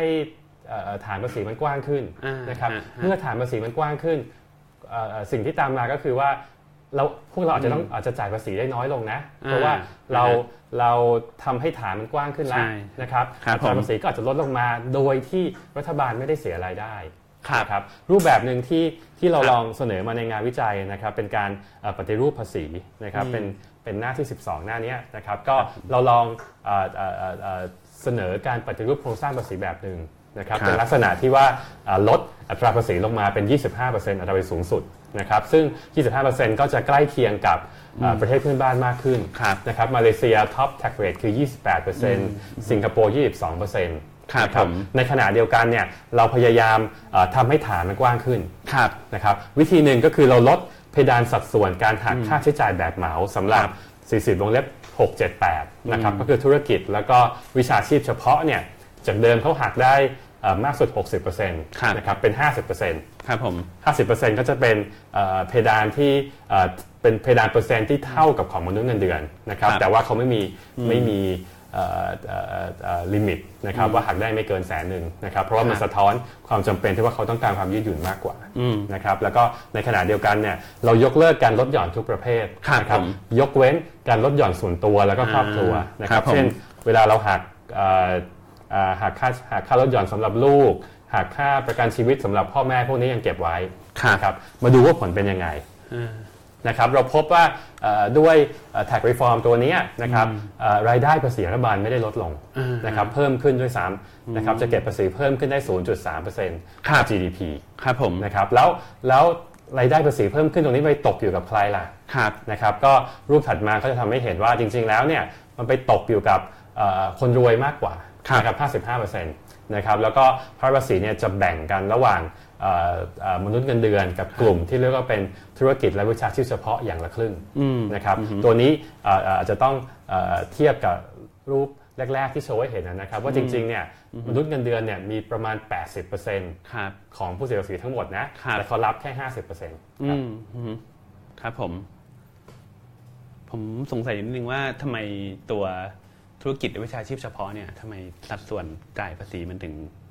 น้อยครับเอ่อเอ่อสาเหตุหนึ่งนะคครัรับบผมเป็นเป็นเรื่องเอ่อการหักค่าใช้จ่ายอ่านะครับผมมีเอ่อเอ่อเอ่อน่าจะรูปหนึ่งอ๋อน่าจะช่วยได้นะครับก็คือเอ่อเวลาเอ่อเอ่อเราพูดถึงรายได้ของคนครับนะครับครับตามกฎหมายบ้านเราเนี่ยก็จะบอกว่าเฮ้ยรายได้แต่ละประเภทเนี่ยจะสามารถหัก ค่าใช้จ่ายได้ไม่เท่ากันนะอ่านะครับถ้าเป็นมนุษย์เงินเดือนเนี่ยอ่าเอ่อกฎหมายเก่าเขาบอกว่าหักได้ครับเอ่อเอ่อไม่เกินอืม60,000นะครับตอนนี้เพิ่มแล้วเป็น 50%ไม่เกินแสนครับนะครับในขณะที่ถ้าเป็นเอ่อ40วงเล็บ678เนี่ยครับก็เอ่อหักได้เป็นเปอร์เซ็นต์ที่มากกว่า ก็ต้องขึ้นอยู่กับว่าเป็นรายได้ประเภทไหนนะครับครับก็จะไล่ไปตั้งแต่เอ่อ60 ไปถึง 85%อะไรประมาณเนี้ยนะครับปีที่ผ่านมาเนี่ยสัมภาระท่านปรับให้ให้เป็นเอ่อ ไม่เกิน 60%แบบเหมานะครับอ่าฮะตรงเนี้ยทำให้เอ่อเวลามาคิดภาษีแล้วเนี่ยมันมันต่างกันเยอะนะครัครับบลองผมดูเอ่อเอ่อสไลด์รูปที่หน้าที่ 4 นะครับ จะเห็นได้ว่าเราลองมาดูว่าเวลาเราพูดถึงเอ่อรายได้พึงประเมินของคนแล้วเนี่ยแล้วมาดูว่าเวลาหักค่าใช้จ่ายไปเป็นกี่เปอร์เซ็นต์นะหักเอ่อค่าลดหย่อนกี่เปอร์เซ็นต์นะจะเห็นได้ว่ามนุษย์เงินเดือนเนี่ยมันมีแคปของค่าใช้จ่ายก็หักได้ไม่เกินเท่านั้นครับ นะครับในขณะที่เอ่อแท่งขวาสุดนะครับคือ60 40วงเล็บ678นะครับครับธุรกิจและวิชาชีพเฉพาะก็จะเห็นว่าหักค่าใช้จ่ายไปเยอะแล้วนะครับคอนจำเป็นที่จะต้องหักค่าลดหย่อนก็ก็ไม่เท่าไหร่รายได้สุทธิที่จ่ายภาษีเองก็ลดลงด้วย เรื่องเกี่ยวกับเอ่อตัวภาษีเงินได้เนี่ยครับก็เรื่องสำคัญเรื่องแต่ว่าจริง ๆ แล้วเนี่ยพอพูดถึงภาษีไทยนอกจากภาษีเงินได้ก็จะมีเอ่อภาษีตัวอื่นอีกเหมือนกันนะครับมีภาษีตัวหนึ่งที่ที่ถูกหยิบมาพูด นะครับในช่วงหลังๆ นี้เหมือนกัน ก็คือเรื่องภาษีที่เก็บกับสิ่งที่เรียกว่า capital gain ครับนะครับเอ่ออยากให้อาจารย์ธิพัฒน์ลองเออวิเคราะห์นิดนึงว่าอย่าง capital gain เนี่ยมันมันควรจะมีไหมถ้าเกิดมีเนี่ยมันจะดีหรือไม่ดีกับประเทศไทยอย่างเราอย่างไรเนี่ยครับครับเอ่อเอ่อเอ่อผมเรียนไปเมื่อเมื่อเมื่อเมื่อเมื่อสักครู่ผมอ่าจะขยายนะครับอ่าฮะก็คือว่าเวลาพูดถึง capital gains อ่าฮะนะครับเราหมายถึงรายได้ที่ที่เอ่อเกิดขึ้นจากการเพิ่มขึ้นของครับ ของมูลค่าของสินทรัพย์ที่เราถือครองอยู่ครับนะผมครับอันนี้ก็จะเป็นตั้งแต่เอ่อเอ่อซื้อขายที่ดินครับอ่าถ้าขายที่แล้วมูลค่าสูงขึ้นก็เป็น capital gains แบบหนึ่งครับนะครับเอ่อเอ่อตัวอย่างที่เรียกได้ว่าเอ่อ controversial หน่อยนะครับอ่าก็จะเป็นเรื่องของ capital gain จากตลาดหลักทรัพย์ครับผมนะครับอันนี้ดูเดือดมากนะครับอืมไม่ไม่ใช่เฉพาะประเทศไทยอืมนะครับเอ่อพูดถึง capital gains เนี่ยคนมักจะเอ่อเอ่อไม่ค่อยกล้าแตะเพราะว่าครับเอ่อ แน่นอนว่าพูดถึงเงินลงทุนในตลาดหลักทรัพย์เนี่ยครับมันมีโอกาสที่จะไหลไปประเทศอื่นอืมนะครับเราก็ทำยังไงที่ทำให้ transaction cost ในประเทศน้อยที่สุดนะครับทำยังไงที่จะเอ่อทำให้คนอยากที่จะเข้ามาลงทุนในประเทศไทยครับผมนะครับเราก็เราก็เลือกที่จะ exempt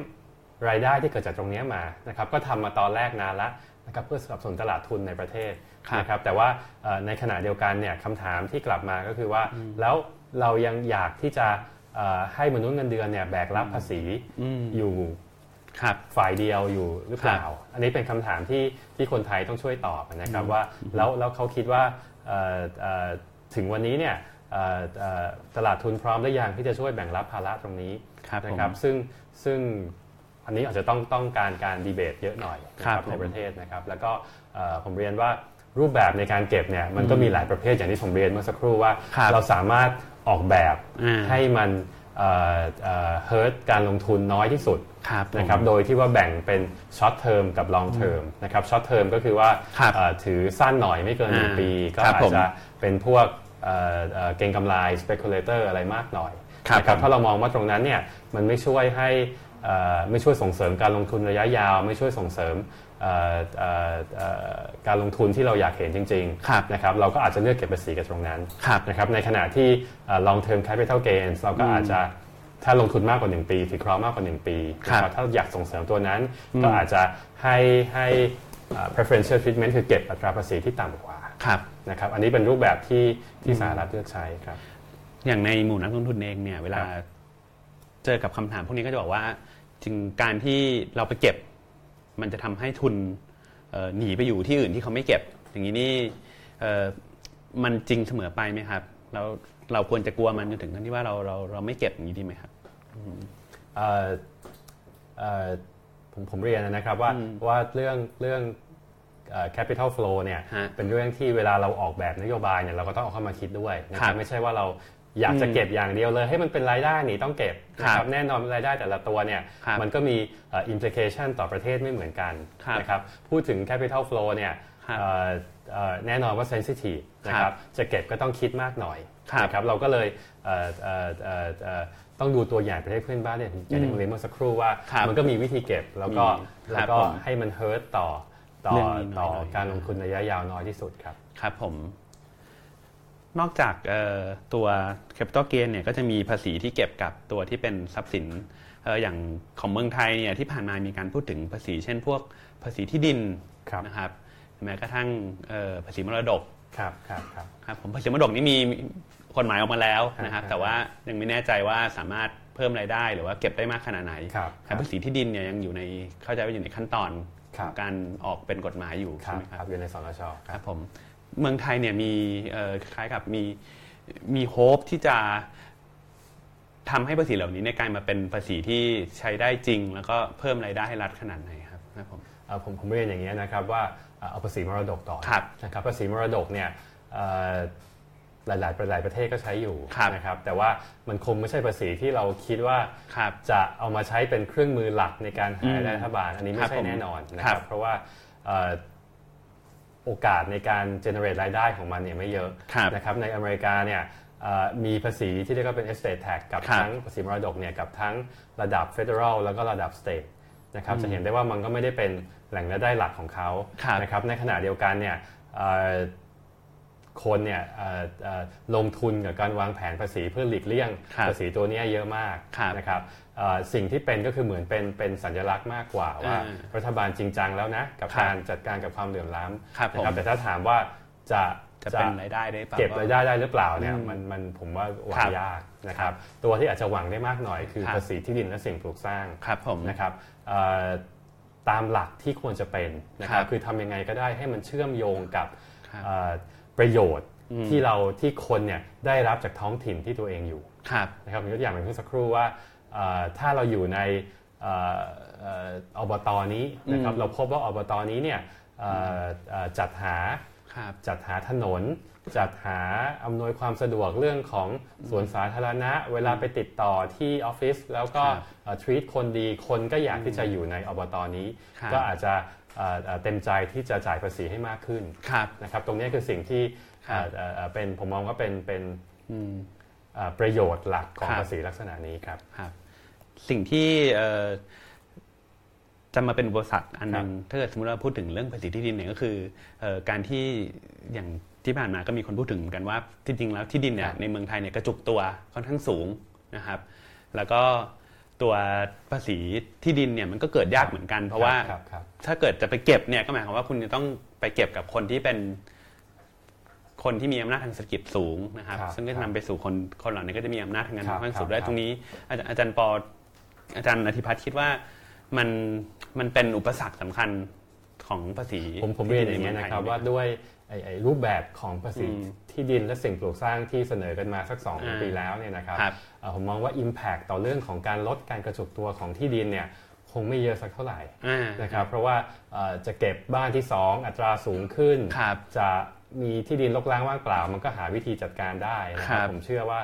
Impact ต่อการลดการกระจุกตัวเนี่ยไม่เยอะนะครับแนวทางหนึ่งที่จะช่วยได้คือทำยังไงให้ให้ไอ้ภาษีตรงนี้มัน progressive ขึ้นไปกับครับมูลค่าที่ดินที่ตัวเองถือครองอยู่นะครับแน่นอนว่าเอ่อถ้าถ้าฐานข้อมูลของเราเก็บ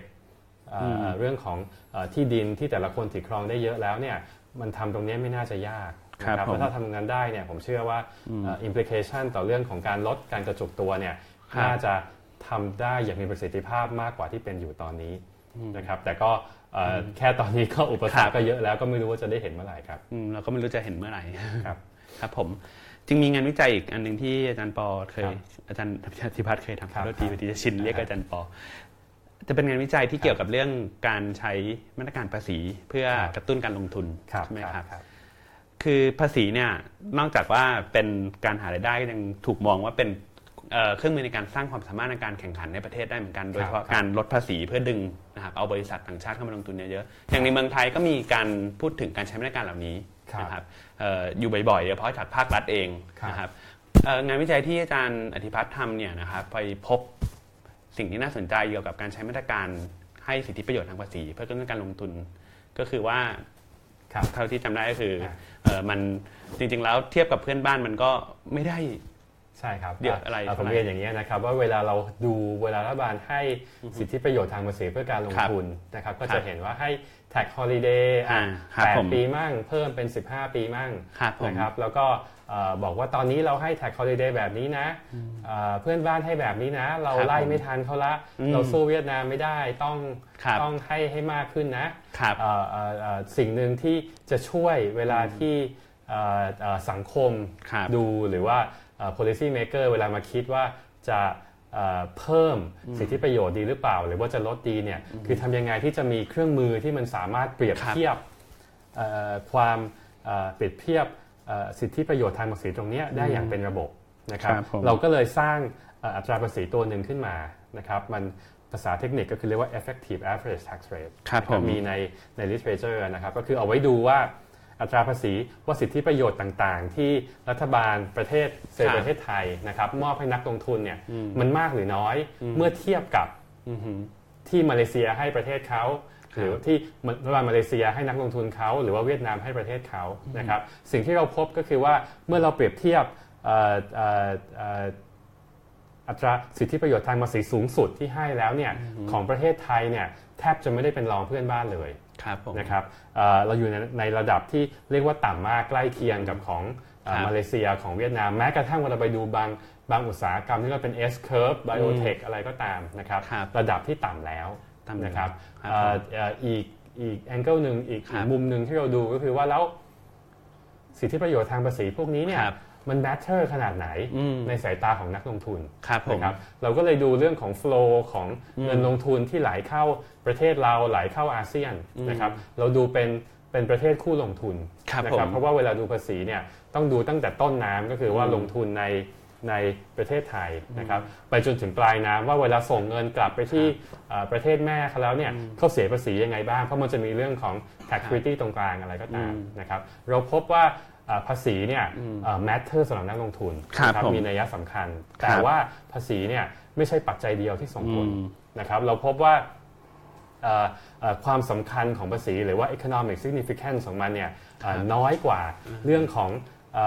labor productivity ก็คือศักยภาพของแรงงานครับนะครับผมแล้วก็เรื่องของเอ่อปัจจัยสถาบันต่างๆ เช่นเอ่อเอ่อความมั่นคงของกฎระเบียบ ความมั่นคงทางการเมืองทางนโยบายพวกนี้ครับผมแปลว่าเอ่อภาษีสำคัญครับนะครับแต่รัฐบาลไม่ควรที่จะให้ใช่ความสำคัญกับครับสิทธิประโยชน์ทางภาษีมากเกินไปนะคครัรับบตัวอื่นก็สำคัญเหมือนกันครับครับ อย่างแม้กระทั่งในตัวภาษีเองเนี่คยรับเอ่อมันก็จะมีทั้งเรื่องให้ ภาษีน้อยหรือว่าให้ภาษีง่ายใช่ไหมครับอย่างการที่ระบบการจัดการกับภาษีเนี่ยเอ่อสามารถคล้ายๆกับว่าเอ่อสาสามารถถูกนะครับเอ่อจัดการได้โดยง่ายเนี่ยก็จะเป็นครับอีกประโยชน์หนึ่งเหมือนกันที่ตัวบริษัทต่างชาติก็จะให้ความสำคัญนะครับผมใช่ใช่ครับครับผมเอ่อเอ่อเอ่อเวลาดูเรื่องของ เอ่อเอ่อเอ่อภาษีเวลาเข้าลงทุนในประเทศนะมันจะมีเรื่องของว่าแล้วสิทธิประโยชน์เยอะหรือเปล่าครับอีกอันหนึ่งก็คือว่าแล้วเอ่อการที่จะ comply เนี่ยมันมันมันมันยากหรือเปล่าครับผมนะครับเอ่อเอ่อเอ่อตรงนี้ก็เป็นปัจจัยครับหนึ่งที่สำคัญนะคครัรับบแล้วก็มันอาจจะไม่ได้วัดได้ด้วยอืมอินเด็กง่ายๆ อย่างครับเช่นเวลาเราดู World Bank Paying อืม Access Index มันก็จะครับมีบอกว่า เอ้ยเวลาในการจดทะเบียนนิติครับบุคคลเท่าไหร่ เวลาในการยื่นภาษีเท่าไหร่ครับอันนั้นก็ปัจจัยหนึ่งนะคครัรับบแต่อีกปัจจัยหนึ่งที่ที่เอ่อเอ่อเอ่ออาจจะหาดูยากจากอินเด็กอืมพวกนั้น แต่ว่ามันอยู่ในครับอยู่ในเอ่อเอ่อการตัดสินใจลงทุนก็คือว่าแล้วแล้วเอ่อเวลาจ่ายภาษีเนี่ยถ้ามันต้องมีข้อพิพาทเกิดขึ้นครับระหว่าง เซกรมสรรพากรกับทางอืม BOI เนี่ยครับแล้วสรุปว่าใครผิด เพราะว่าอืมเอ่อนักลงทุนเขาคิดว่าเขาทำตามกฎของอืมเซฟเป็น BOI อ่านะครับคในรับขณะที่เอ่อสรรพากรก็บอกว่ามีอีกกฎอีกแบบหนึ่งแล้วพอครัมาบไม่ลงรอยกันปุ๊บอ่าศาลบอกว่านักครับ นักลงทุนทำไม่ถูก ทั้งนักลงทุนทำตามกฎของ BOI ก็ก็สร้างความเอ่อลดทอนความเชื่อมั่นสำหรับเขาครับนะครับแล้วก็ทำให้ไอ้ไอ้น้ำหนักของสิ่งที่เราพยายามโปรโมทประเทศไทยว่าครับมี EEC มีสิทธิประโยชน์ทางภาษีนู่นนี่นะมันก็หายไป เพราะว่าครับโหแค่จะจ่ายภาษีจะ comply ยังมีตั้งหลายหน่วยงาน แล้วสุดท้ายแล้วคอสในครับการทำงานในการครับ comply กับระบบมันจะมากขนาดไหนครับของเมืองไทยนี่ดูเอ่ออา จารย์พอมีคล้ายๆกับภาพคร่าวๆไหมครับว่าเรื่องภาษีนี่มันยากกับนักลงทุนประมาณขนาดไหน เมื่อเทียบกับเอ่อเพื่อนบ้านเอ่อเอ่อปกติเวลาดูพวกนี้นะครับครับมันก็ก็อย่างที่ผมเรียนเมื่อสักครู่ว่ามีเรื่องของอินเด็กที่เปรียบเทียบอ่านนะครับแต่ว่าอีกอันหนึงที่เราดูก็คือเวลาดูว่าแล้วไอ้ฮะข้อพิพาททางภาษีเวลานักลงทุนเขาคุยกันเนี่ยอ่าเขาคุยอะไรกันบ้างครับนะครับอย่างอย่างที่ผมเรียนเมื่อสักครู่ก็คือเรื่องของครับคดีหนึ่งที่เกิดขึ้นอ่าเมื่อเมื่อสักปี 2 ปีที่แล้วเนี่ยครับก็ก็ก็เอ่อ ทำให้ความเชื่อมั่นเขาลดลงเยอะเหมือนกันครับอ๋อครับ เพราะฉะนั้นก็คือรัฐบาลมักจะบอกว่าจะให้ภาษีมาช่วยกระตุ้นลงทุนเนี่ยคจรับริงๆแล้วก็ควรจะมองในอีกหลายๆแง่มุมด้วยนะครับอ่าใช่ครับมันไม่ใช่เรื่องของว่า ไซส์ของสิทธิประโยชน์ทางภาษีอ่าหรือเปล่านะครับอ่าเรื่องของความยากง่ายในการปฏิบัติอ่าตามกฎระเบียบครับเช่นผมเอ่อเอ่อกฎ BOI ที่ผมเรียนเมื่อสักครู่ว่ามาเป็นครัคบอนฟ lict กับกฎของครับสรรพากรนะครับอืมหรือว่าเอ่อเอ่อเอ่อความต่อเนื่องของนโยบายอืมเอ่อเอ่อครับเอ่อรวม stability ของระบบการครับเมืองเป็นยังไงครับครับ เดี๋ยวเราอาจจะลองดูคำถามนะครับคำถามจากทางผู้ชมนะครับครับ ภาษีที่ดินภาษีมรดกไม่ออกสักทีอ่าฮะอ่าอันนี้เมื่อกี้ภาษีมรดกที่เรียนเรียนไปออกแล้แล้ววฮะภาษีที่ดินทำไมไม่ออกสักทีเออทำไมไม่ออกสักทีไหมครับอ่าเอ่อผมผมก็คิดว่ามันอยู่ในการพิจารณาของสนชนะครัแก้อยู่ก็ก็อาจจะมีเอ่อ revision หลายรอบหน่อยใช่เพราะว่าใช่ impact มันค่อนข้างเยอะใช่นะครับก็ก็ผมก็รอลุ้นอยู่เหมือนกันว่าครับสุดท้ายแล้วเนี่ยมันจะออกมาเหมือนหน้าตาเหมือนที่เราเห็นเมื่อ 2 ปีที่แล้วหรือเปล่าซึ่งจะมีอะไรที่จะจัดการกับ เอ่อเรื่องการกระจุกตัวที่ดินมากขึ้นครับจะทำยังไงให้ให้ครับไอ้ไอ้ท้องถิ่นมีอำนาครัจบมากขึ้นหรือเปล่าก็มันก็รอดูเหมือนกันครับ ตัวที่โผล่มาแวบให้ดูสองปีที่แล้วนี่ทำให้คนชั้นกลางที่มี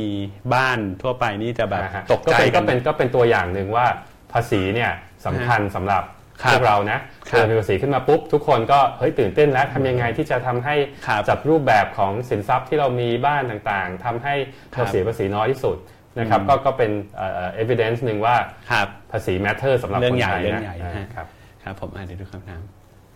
ค่ารถหย่อน LTF IMF ยังมีความจำเป็นอยู่หรือไม่อ่าผมเรียนอย่างนี้ครับว่าอ่าระบบภาษีเงินได้บุคคลธรรมดาของบ้านเราเนี่ยอ่าอ่าอ่าสร้างภาระภาษีที่มากเกินไปสำหรับมนุษย์เงินเดือนนะครับกลุ่มอื่นๆเนี่ยแทบไม่ได้เข้ามาแบ่งเบาภาระเลยครับนะครับผมมองว่าค่าลดหย่อน LTF RMF พวกเนี้ยมันก็เป็นเครื่องมือหนึ่งในการครับแบ่งเบาภาระภาษีของมนุษย์เงินเดือนนะครับทีนี้ท่านถามว่าจำเป็นหรือเปล่าเนี่ยผมก็เลยบอกว่ามันต้องมองทั้งระบบครับนะครับเอ่อเอ่อมันเป็นมันทำยังไงให้ให้คนกลุ่มอื่นๆเนี่ยเข้ามาแบ่งเบาภาษีจากมนุษย์เงินเดือนบ้างนะครับถ้าทำได้เนี่ยเราก็ค่อยมาคิดถึงว่าแล้วทำยังไงให้ให้ไอ้ไอ้การลดหย่อนต่างๆเนี่ยมีประสิทธิภาพมากขึ้นครับอ ไม่ต้องคิดถึงนะครับการปฏิรูปภาษีเพื่อตามดิจิ t a ลเคอร์เรนซีนะครับแค่ Agoda กับ Facebook ยังไม่มีปัญญาตามเก็บเลย หนักกว่านั้นภาษีที่ดินยังไม่เกิดเลยครับ อันนี้อาจจะหมายถึงอย่างรัฐบาลไทยจะมีปัญญาไหมนะครับครับผมผมผมผมเรียนว่าเอ่อเรื่องของดิจิทัลเอ o n น m y เนี่ยมันมันเป็นภาระมันเป็นเป็นความท้าทายสำคัญของรัฐบาลประเทศกำลังพัฒนาถึงประเทศไทยครับนะครับทำยังไงให้ให้เราสามารถที่จะจัดเก็บรายได้จาก จากบริษัทพวกนี้ได้ตามตามกฎระเบียบที่อยู่ตรงเนี้ยนะครับครับผมเราจะเห็นว่า ผมยกตัวอย่างว่าสมมุติผมขึ้นขึ้นเอ่อเอ่อแอปแท็กซี่เจ้าหนึ่งครับนะครับไม่ต้องบอกว่าเจ้าไหนนะครับโอเคครับขึ้นปุ๊บนะครับครับอ่าจ่ายเงินครับเงินจากบัตรเครดิตของผมเนี่ยวิ่งตรงไปเนเธอร์แลนด์อืมซึ่งเป็น tax haven ประเภทหนึ่งใช่ฮะแล้วก็บายพาสบริษัทลูกที่มันอยู่ในเมืองไทยครับนะผมแล้วก็เอ่อกลายเป็นว่าเอ่อเอ่อ รายได้ภาษีก็ไม่เกิดขึ้นกับครับบริษัทในประเทศไทยสิครับสรรพากรก็เก็บไม่ได้ เพราะว่าบริษัทเนเธอร์แลนด์เขาบอกว่าเขาไม่มีสถานประกอบการถาวร หรือว่าไม่มีออฟฟิศไม่มีตัวแทนที่เมืองไทยนี่ดังนั้นเขาไม่ต้องจ่ายภาษีเมืองไทยครับผมอะก็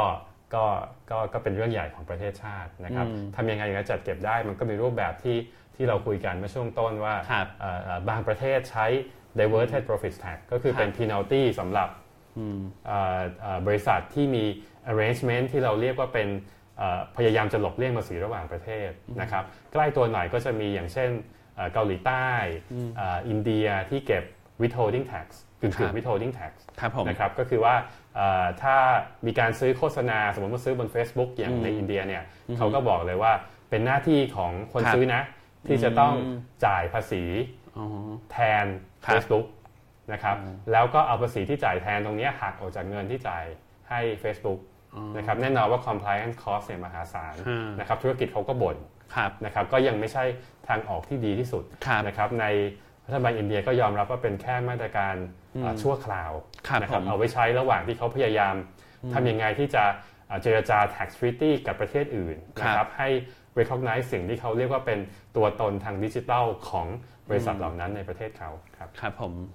อืมลองดูคำถามเอ่อเรื่อง เป็นไปได้ไหมที่จะเก็บภาษีจาก capital gain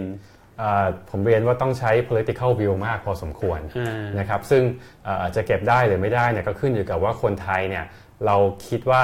เอ่อเอ่อภาระภาษีเนี่ยควรจะตกอยู่กับใครบ้าง อย่างไรครับที่เรียกว่าเป็นธรรมครับนะครับอยู่กับมนุษย์เงินเดือน อยู่กับคนทำธุรกิจ อยู่กับคนที่นั่งเล่นหุ้นอืมนะครับอะไรที่คิดว่าว่าเป็นรูปแบบที่เป็นธรรมที่สุดสำหรับคนไทยครับผมพูดถึงมนุษย์เงินเดือนเยอะนี่ จะแบบรู้สึกอินนะครับเพราะว่าเราเป็นมนุษย์เงินเดือนนะครับครับ ผมเราก็อาจจะอยากเปลี่ยนชีวิตจากมนุษย์เงินเดือนนะครับครับเพื่อแบกภาษีน้อยลงอ่าเดี๋ยวดูคำถามนี้ ต่อไปในสังคมสูงอายุนะครับ จะมีการเก็บภาษีเพิ่ม เพื่อให้มีงบเพียงพอกับการใช้จ่ายของรัฐไหมครับ ต้องเก็บภาษีให้เพิ่มผมขึ้นผมผมเป็นคำถามที่ดีครับผมผมผมเรียนว่าถ้าอยากได้ภาษีเพิ่มขึ้นนะครับมันไม่จำเป็นจะต้องเพิ่มอัตราภาษีเสมอไปนะครับเราได้ยินบ่อยครั้งว่ารัฐบาลจะมีรายจ่ายเพิ่มขึ้นนะ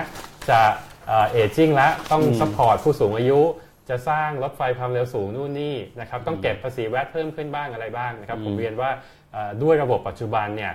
ฐานภาษีเงินได้เรายังแคบมากๆนะครับเราสามารถที่ขยายฐานภาษีออกไปนะคครัรับบแล้วก็ทำให้เราไม่จำเป็นที่จะต้องเพิ่มครับอัตราภาษีที่มีอยู่ในปัจจุบันในขณะเดียวกันเนี่ยรายได้รัฐก็เพิ่มขึ้นด้วยครับครับผมจริงนอกจากตัวอย่างนั้นได้ตัวหนึ่งที่ถูกหยิบมาพูดอยู่บ่อยๆ ว่าจะขึ้นจะขึ้นนี่ก็คือแวดใช่ครับใช่ครับ ตัวนี้คิดว่ายังไงบ้างครับ ขึ้นเอ่อจะขึ้นเอ่อเอ่อเอ่ออาจารย์ทรผมผมเรียนอย่างนี้ยนะครับว่าเอ่อเอ่อเวลาเราพูดถึง 7%เนี่ยเป็นอัตราชั่วคราวใช่นะครับมันใช่ลดลงมาจากจากอัตราภาษีเดิมของเราครับนะครับซึ่งลดเนี่ยลดทุกปีครับนะครับแต่ก็ก็ทำกันอยู่ทุกปีครับนะครับคำถามก็คือว่าแล้วแล้วเรายังจำเป็นต้องเก็บ เราจำเป็นต้องต้องเพิ่มอัตราภาษีขึ้นไปจาก 7%ที่เป็นอยู่ไหมครับผมนะครับเอ่อผมเรียนตามตรงว่า VAT เนี่ยถ้าเพิ่มปุ๊บเนี่ยอิมแพกเยอะมากครับนะครับเพราะกระทบกับคนทั้งประเทศนะครับ หลาย ๆ ประเทศที่ที่พอขึ้นเซลล์แท็กของเขาแล้วเนี่ยก็ก็มีปัญหาทั้งไม่ว่าจะเป็นในด้านของเอ่อเอ่อ political ก็อาจจะอยู่ไม่ได้นานเพราะคนก็ไม่ชอบ เพราะว่าขึ้นภาษีในตัวที่มันกระทบกับปากท้องคนเยอะครับหรือว่าในขณะเดียวกันถ้าเศรษฐกิจเราไม่ได้มั่นคงจริงๆเนี่ยขึ้นแวดเนี่ยผมเชื่อว่ามีเอ่ออย่างน้อย impact ระยะสั้นต่อพวก private consumption อะไรครับมากมายนะครับดังนั้นเนี่ยแวดจะจะขึ้นหรือ หรือหรือไม่เนี่ยเรื่องใหญ่ครับนะครับแต่ว่าทางหนึ่งที่จะทำให้เราสามารถชะลอการขึ้นแวตหรืออาจจะไม่จำเป็นต้องขึ้นแวตเลยเนี่ยคือขยายฐานภาษีออกนะคครัรับบผมเราเห็นว่าปัจจุบันเนี่ยมันมีแต่มนุษย์เงินเดือนที่จ่ายภาษีนะครับครับผมขยายออกไปนะครับครับทำให้ tax treatment ของรายได้แต่ละประเภทเนี่ยมันเท่าเทียมกันมากขึ้นครับนะผมลดไอการลดหย่อนที่เราคิดว่ามันไม่จำเป็นละอืมชอบช่วยชาติต้องให้ทุกปีไหมเป็นครับคำถามผมนะครับครับก็ก็พยายามเอ่อเอ่อ ประหยัดตรงนั้นลงครับนะครับผมแทนที่จะมามามามาทำอะไรกับสิ่งที่มันกระทบกับคนอืมทั้งประเทศครับ อย่างเรื่องขยายฐานนี่จริงๆอีกอันหนึ่งคือเอาคนเข้ามาอยู่ในระบบให้มากขึ้น แต่ว่าดูเราไม่ใช่เรื่องง่ายนะครับ ดูเป็นมีของอาจารย์เอื้อมพรโอเค ตรงคำถามนี้พอดีนะครับครับ พอจะมีข้อเสนอแนวทางที่จะขยายฐานจำนวนผู้เสียภาษีเงินได้ไหมคะ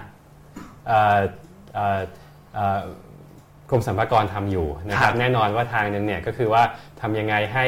ให้เอ่อระบบภาษีเนี่ยมันไปถึงสิ่งที่เรียกว่าเศรษฐกิจนอกระบบมากขึ้นครับนะครับเราเห็นเอ่อข่าวที่เป็นข่าวใหญ่หน่อยเมื่อสักเอ่อปลายปีที่ผ่านมาคือว่าจะมีแอปตรวจสอบการหลบเลี่ยงภาษีนะครับก็ก็อยากรู้เหมือนกันจะเป็นยังไงนะคครัรับบนั่นก็ผมเป็นวิธีหนึ่งนะครับเอ่อเอ่อ หลาย ๆ คนหวังว่าถ้าเราสามารถทำให้การใช้แคชในประเทศลดลงเนี่ยครับเอ่ออเอ่อระบบเศรษฐกิจจะขึ้นในระบบมากขึ้น แล้วก็สรรพากรก็จะเก็บภาษีได้มากขึ้น อันนั้นก็ก็ก็เป็นไปได้ แต่ผมมองว่าเป็นระยะยาวครับนะครับทางหนึ่งที่จะช่วยได้ระยะสั้นเนี่ยคือทำให้ tax treatment เนี่ยมันเท่าเทียมกันมากขึ้นอืมนะครับเอ่อเอ่อไม่ใช่ว่าเอ่อภาษีรายได้จากครับเอ่อการจ้างงานเนี่ยอ่าฮะโดนเต็ม ๆ อยู่ฝ่ายเดียวครับครับผม แต่จะต้องคิดนิดนึงได้ครับคำถามก็คือว่าอ่าการปฏิรูปภาษีนะครับ มีหลายโจทย์ที่ต้องคิดนะครับ แต่ถ้าสมมติระยะสั้นมีโอกาสจะปฏิรูปแค่เรื่องเดียวนะครับครับอาจารย์จะเสนอให้ปฏิรูปเรื่องอะไร เพราะอะไรโหวตภาษีนี่นี่มีหลายใช่หลายใช่หลายความแต่นี่ท้าให้เลือกทายอันเดียวนะครับถ้าถ้าให้เลือกอันเดียวเนี่ยเอ่อเอ่อเอ่อผมมองที่ภาษีเงินได้บุคคลธรรมดามากกว่าอ่านนะครับเพราะผมคิดว่าในประเทศของเราเนี่ย เอ่อเอ่อเอ่อเอ่อเอ่อ tax treatment เนี่ยมันครับมันความเท่าเทียมเป็นความเท่าเทียมแนวนอนก็คือว่าถ้าเอ่อมีรายได้เท่ากัน แต่ว่ารายได้หนึ่งคนมาจากทำงานมนุษย์เงินเดือนครับอีกคนหนึ่งเล่นหุ้นอยู่บ้านครับ tax treatment ควรจะเท่าเทียมกันครับผผมมว่าตรงนี้น่าจะน่าจะเป็นสิ่งที่เรียกว่าเอ่อมี Impact เยอะหน่อย แล้วก็ทำให้คนเนี่ยเต็มใจที่จะเป็นส่วนหนึ่งของระบบภาษีมากขึ้นครับการหลบเลี่ยงภาษีก็อาจจะลดลงครับ อันนี้จะเป็นเรื่องความโปร่งใสนะครับเดี๋ยวเรื่องความโปร่งใสในการนำเงินภาษีไปใช้เนี่ยจะตามตรวจสอบได้ไหมครับ เรื่องใหญ่เลยครับเรื่องใหญ่ก็ก็จริงๆจะอยากนี่ป็นจะเอาไว้ป็นคุยธีมเป็นธีมหลังจากคอร์รัปชันของประเทศเลยครับ ว่าใช่ทำยังไงให้คอร์รัปชันลดลง ซึ่งอ่าก็อาจอาจจะไกลเกินหัวข้อวันนี้ซะหน่อยผมว่าอ่าโอเคฮะแต่ว่าปัญหาการว่างงานของปริญญาตรีนี่ก็เป็นปัญหานะครับ ที่ทำให้ภาษีที่ควรจะเก็บได้ ก็เก็บได้น้อยลงนะครับครับทีนี้เราควรจะทำให้คนจบปริญญาตรีมีงานทำทุกคน เอ่อเป็นเปล่าเป็นคำถามที่ดีนะครับผมผมเชื่อว่าคนที่ถามเนี่ยเขาถามว่าถ้าคนปริญญาตรีจบมาแล้วว่างงานอืมแล้วเขาว่างงานปุ๊บเขาก็มีไม่มีรายได้สิ ไม่มีรายได้ก็จ่ายภาษีไม่ได้อ่าแปลว่าถ้าอยากเก็บภาษีมากขึ้น ก็ต้องทำให้คนจบปริญญาตรีมีงานทำทุกคนด้วยใช่ไหมครับอันนี้คำถามของทางบ้านนะครับอ่าฮะอ่าอ่าเป็นคำถามที่ดีนะครับผมอ่าถ้าคนไม่มีรายได้ก็ก็ไม่รู้จะเก็บครับยังไงนะครับ ก็ก็ก็ ก็ต้องทำให้เศรษฐกิจดีก่อนนะครับอืมดังนั้นเอ่อโยงโดยตรงเลยครับว่าถ้าถ้าเอ่อเศรษฐกิจไม่ดีเนี่ยครับอยู่ในช่วง recession เศรษฐกิจถดถอยเนี่ยไม่ควรเพิ่มภาษีนะคครัรับบผมควรจะลดภาษีนะครับเราเรียกว่าเป็นเอ่อ counter cyclical ครับผคือมพยุงเศรษฐกิจให้ดีในขณะเดียวกันถ้าเศรษฐกิจดีแล้วเนี่ยอืมเราเราค่อยมาคิดว่าทำยังไงที่จะเรื่องเอ่อกวดขันเรื่องวินัยทางการคลังนะ ทำให้หนี้สาธารณะลดลงอะไรก็ตามลดลงครับนะผมอันนี้ก็ก็เป็นคำถามที่ดี แล้วก็เกี่ยวโยงกับอืมไซเคิลการวางนโยบายของประเทศครับครับผมอะคำถามมาตรการลดภาษีเพื่อกระตุ้นเศรษฐกิจส่งผลต่อการจัดเก็บภาษีในระยะยาวอย่างไรนะครับนี่ระยะยาวเอ่อเอ่อคำคำถามของคุณกฤษนะครับ ผมว่าเอ่อเป็นคำถามที่ดีนะครับ ถ้าจะตอบเนี่ยอาจจะต้องขึ้นกับบริบทด้วยนะครับ เพราะว่าการลดภาษีหลายๆอย่างเนี่ย มันมีผลไม่เหมือนกันครับนะครับผมยกตัวอย่างงานวิจัยอันหนึ่งที่ที่ผมทำกับเอ่ออาจารย์กฤษเลิศจากซานดิเอโกแล้วก็อาจารย์สมรัตน์จากเอ่อแบงก์ชาตินะครับครับ เราดูว่าเอ่อมาตรการเอ่อเอ่อเอ่อลดภาษี เช่นเรื่องของเอ่อโครงการรถคันแรกที่ให้เอ่อคืนภาษีสรรพสามิตกับเอ่อคนที่ซื้อรถในช่วงเวลาที่กำหนดรถคันแรกของเขาเนี่ยครับส่งผลยังไงต่ออต่อเอ่อคนที่ซื้อรถนะครับผม แน่นอนว่าเราดูภาพแมกโรเนี่ยเราเห็นว่ามันกระตุ้นเอ่อ private consumption ขึ้นมานะครับเศรษฐกิจดีอยู่พักหนึ่งแล้วเราก็เห็นว่าเอ่อเศรษฐกิจมันเหมือนเอ่อคนซื้อรถก็เหมือนจะถูกดึงไปนะครับคำถามที่ตามมาก็คือว่าแล้วมันกระทบกับกับคนที่ซื้อคนที่เข้าร่วมโครงการไหมล่ะอืมเพราะว่าเอ่อก็เป็นไปได้ว่าเอ่อคนที่เข้าร่วมโครงการเนี่ยครับเขาอาจจะอ่าซื้อรถก่อนครับที่เขาจะมีความพร้อมทางการเงินจริงอืมๆอาจจะมองว่าเฮ้ยนี่เป็นช่วงเวลาที่จะได้ ครับคืนอ่าภาษี tax rebate แสนหนึ่งครันะบรีบซื้อดีไหมครับอะตัวเองอาจจะเพิ่งเริ่มทำงานอาจจะยังไม่พร้อมเท่าไหร่นะครับผมสิ่งที่เราพบเราใช้ข้อมูลของของ NCB อืมนะครับเราเอามาดูว่าเฮ้ยคนที่เอ่อเข้าร่วมโครงการเนี่ยแล้วเรา track เขาตั้งแต่ก่อนซื้อนะครับไปจนถึงหลังซื้อว่าครับเขามีพฤติกรรมทางการเงินฐานะเงินเปลี่ยนไปยังไงบ้างนะครับครับเทียบกับกลุ่มคนที่อ่าซื้อเหมือนกันนะครับแต่ว่าไม่ได้เข้าร่วมโครงการนะครับเราพบว่าเอ่อ ผู้เข้าร่วมโครงการเนี่ยมีฐานะทางการเงินที่อ่อนแอลงนะคครัรับบมีเอ่อการผิดนัดชำระหนี้เพิ่มขึ้นอืมนะครับมีความสามารถในการกู้หนี้ใหม่ลดลงครับนะผมนี่แปลว่าเอ่อเวลาที่เราอยากจะกระตุ้นเศรษฐกิจครับนะครับโดยการให้ให้ลดภาษีหรือว่า หรือว่าสร้างแรงจูงใจให้เขา สร้างหนี้ในช่วงเวลาที่อาจจะอ่าอาจจะเร่งตัวเขาเกินไปเนี่ยครับมันช่วยเศรษฐกิจในระยะสั้นครับแต่มันส่งผลร้ายต่อตัวเขาในระยะยาวครับนะครับแล้วเราพบด้วยว่าในเอ่อเอ่อรหัสไปรษณีย์ local economy นะครับที่มีผู้เข้าร่วมรถคันแรกมากกว่ากลุ่มคนอื่นมากกว่าคนมากกว่าเอ่อพื้นที่อื่นๆเนี่ยครับมีเอ่อเอ่อความอ่อนแอของพื้นที่นั้นเนี่ยมากกว่าพื้นที่อื่นๆนะครับก็แปลว่าเรื่องนี้เนี่ยเอ่อเอ่อ มันช่วยเศรษฐกิจแค่ระยะสั้นเท่านั้นนะครับแต่ระยะยาวเนี่ยมันทำให้คนเข้าร่วมโครงการเนี่ยเอ่อมีฐานะทางการเงินที่อ่อนแอลงอืมทำให้เศรษฐกิจภูมิภาคเนี่ยอ่อนแอลงครับก็เป็นบทเรียนที่สำคัญของการใช้ครับเอ่อเอ่อมาตรการเอ่อเอ่อเรียกว่ามาตรการการคลังรถคันแรกเพื่อกระตุ้นเศรษฐกิจครับครับทีนี้มันจะมีมาตรการอื่นๆเหมือนกันอย่างเอ่อช็อปช่วยชาติเนี่ยแหละครับครับต่างกันครับไปไหมครับ เอ่อเอ่อเป็นสติมูลัสเหมือนกันครับนะครับแต่ว่ารูปแบบในการให้เนี่ยอ่าอาจจะไม่เหมือนกันซะทีเดียวนะครับ Impact เนี่ยน้อยกว่าเยอะครับเพราะว่าเวลาพูดถึงเอ่อรถคันแรกเนี่ยครับเอ่อเอ่อตัวคืนเงินที่ให้เนี่ยอาจจะสูงสุดถึงแสนหนึ่งครับนะครับแล้วก็เอ่อผู้เข้าร่วมโครงการเยอะพอสมควรครับนะครับแล้วกระทบกับเอ่ออุตสาหกรรมใหญ่ของประเทศนะครับแน่นอนว่าเอ่อเอ่อมีมี implication ค่อนข้างเยอะต่อประเทศนะคครัรับบพูดถึงช็อปช่วยชาติเนี่ย สเกลเล็กกว่าเยอะครับนะครับถ้าเอ่อให้แค่หมื่นห้าอ่านะฮะ cost ต่อคนอาจจะไม่เยอะเท่าไหร่ครับนะครับแต่ว่า lesson หนึ่งที่เอ่อถอดออกมาจากได้ก็คือว่าเอ่อเราไม่ควรที่จะเอ่อกระตุ้นเศรษฐกิจโดยส่งเสริมให้คนเป็นหนี้อืมนะครับนั่นคือบทเรียนที่เราได้จากรถคันแรกครับเอามาใช้กับช็อปช่วยชาติได้ไหมก็ก็พอได้นะครับนะครับก็คือทำยังไงให้เราไม่ควรที่จะส่งเสริมให้คนเอ่อมีหนี้เพื่อครับกระตุ้นเศรษฐกิจในระยะสั้นครับ ครับผมเอ่อครับแล้วมีข้อมูลไหมครับว่าทำไมคนถึงไม่อยากเสียภาษีครับเอ่อเป็นคำถามที่ดีนะครับว่าทำไมคนไม่อยากเสียภาษี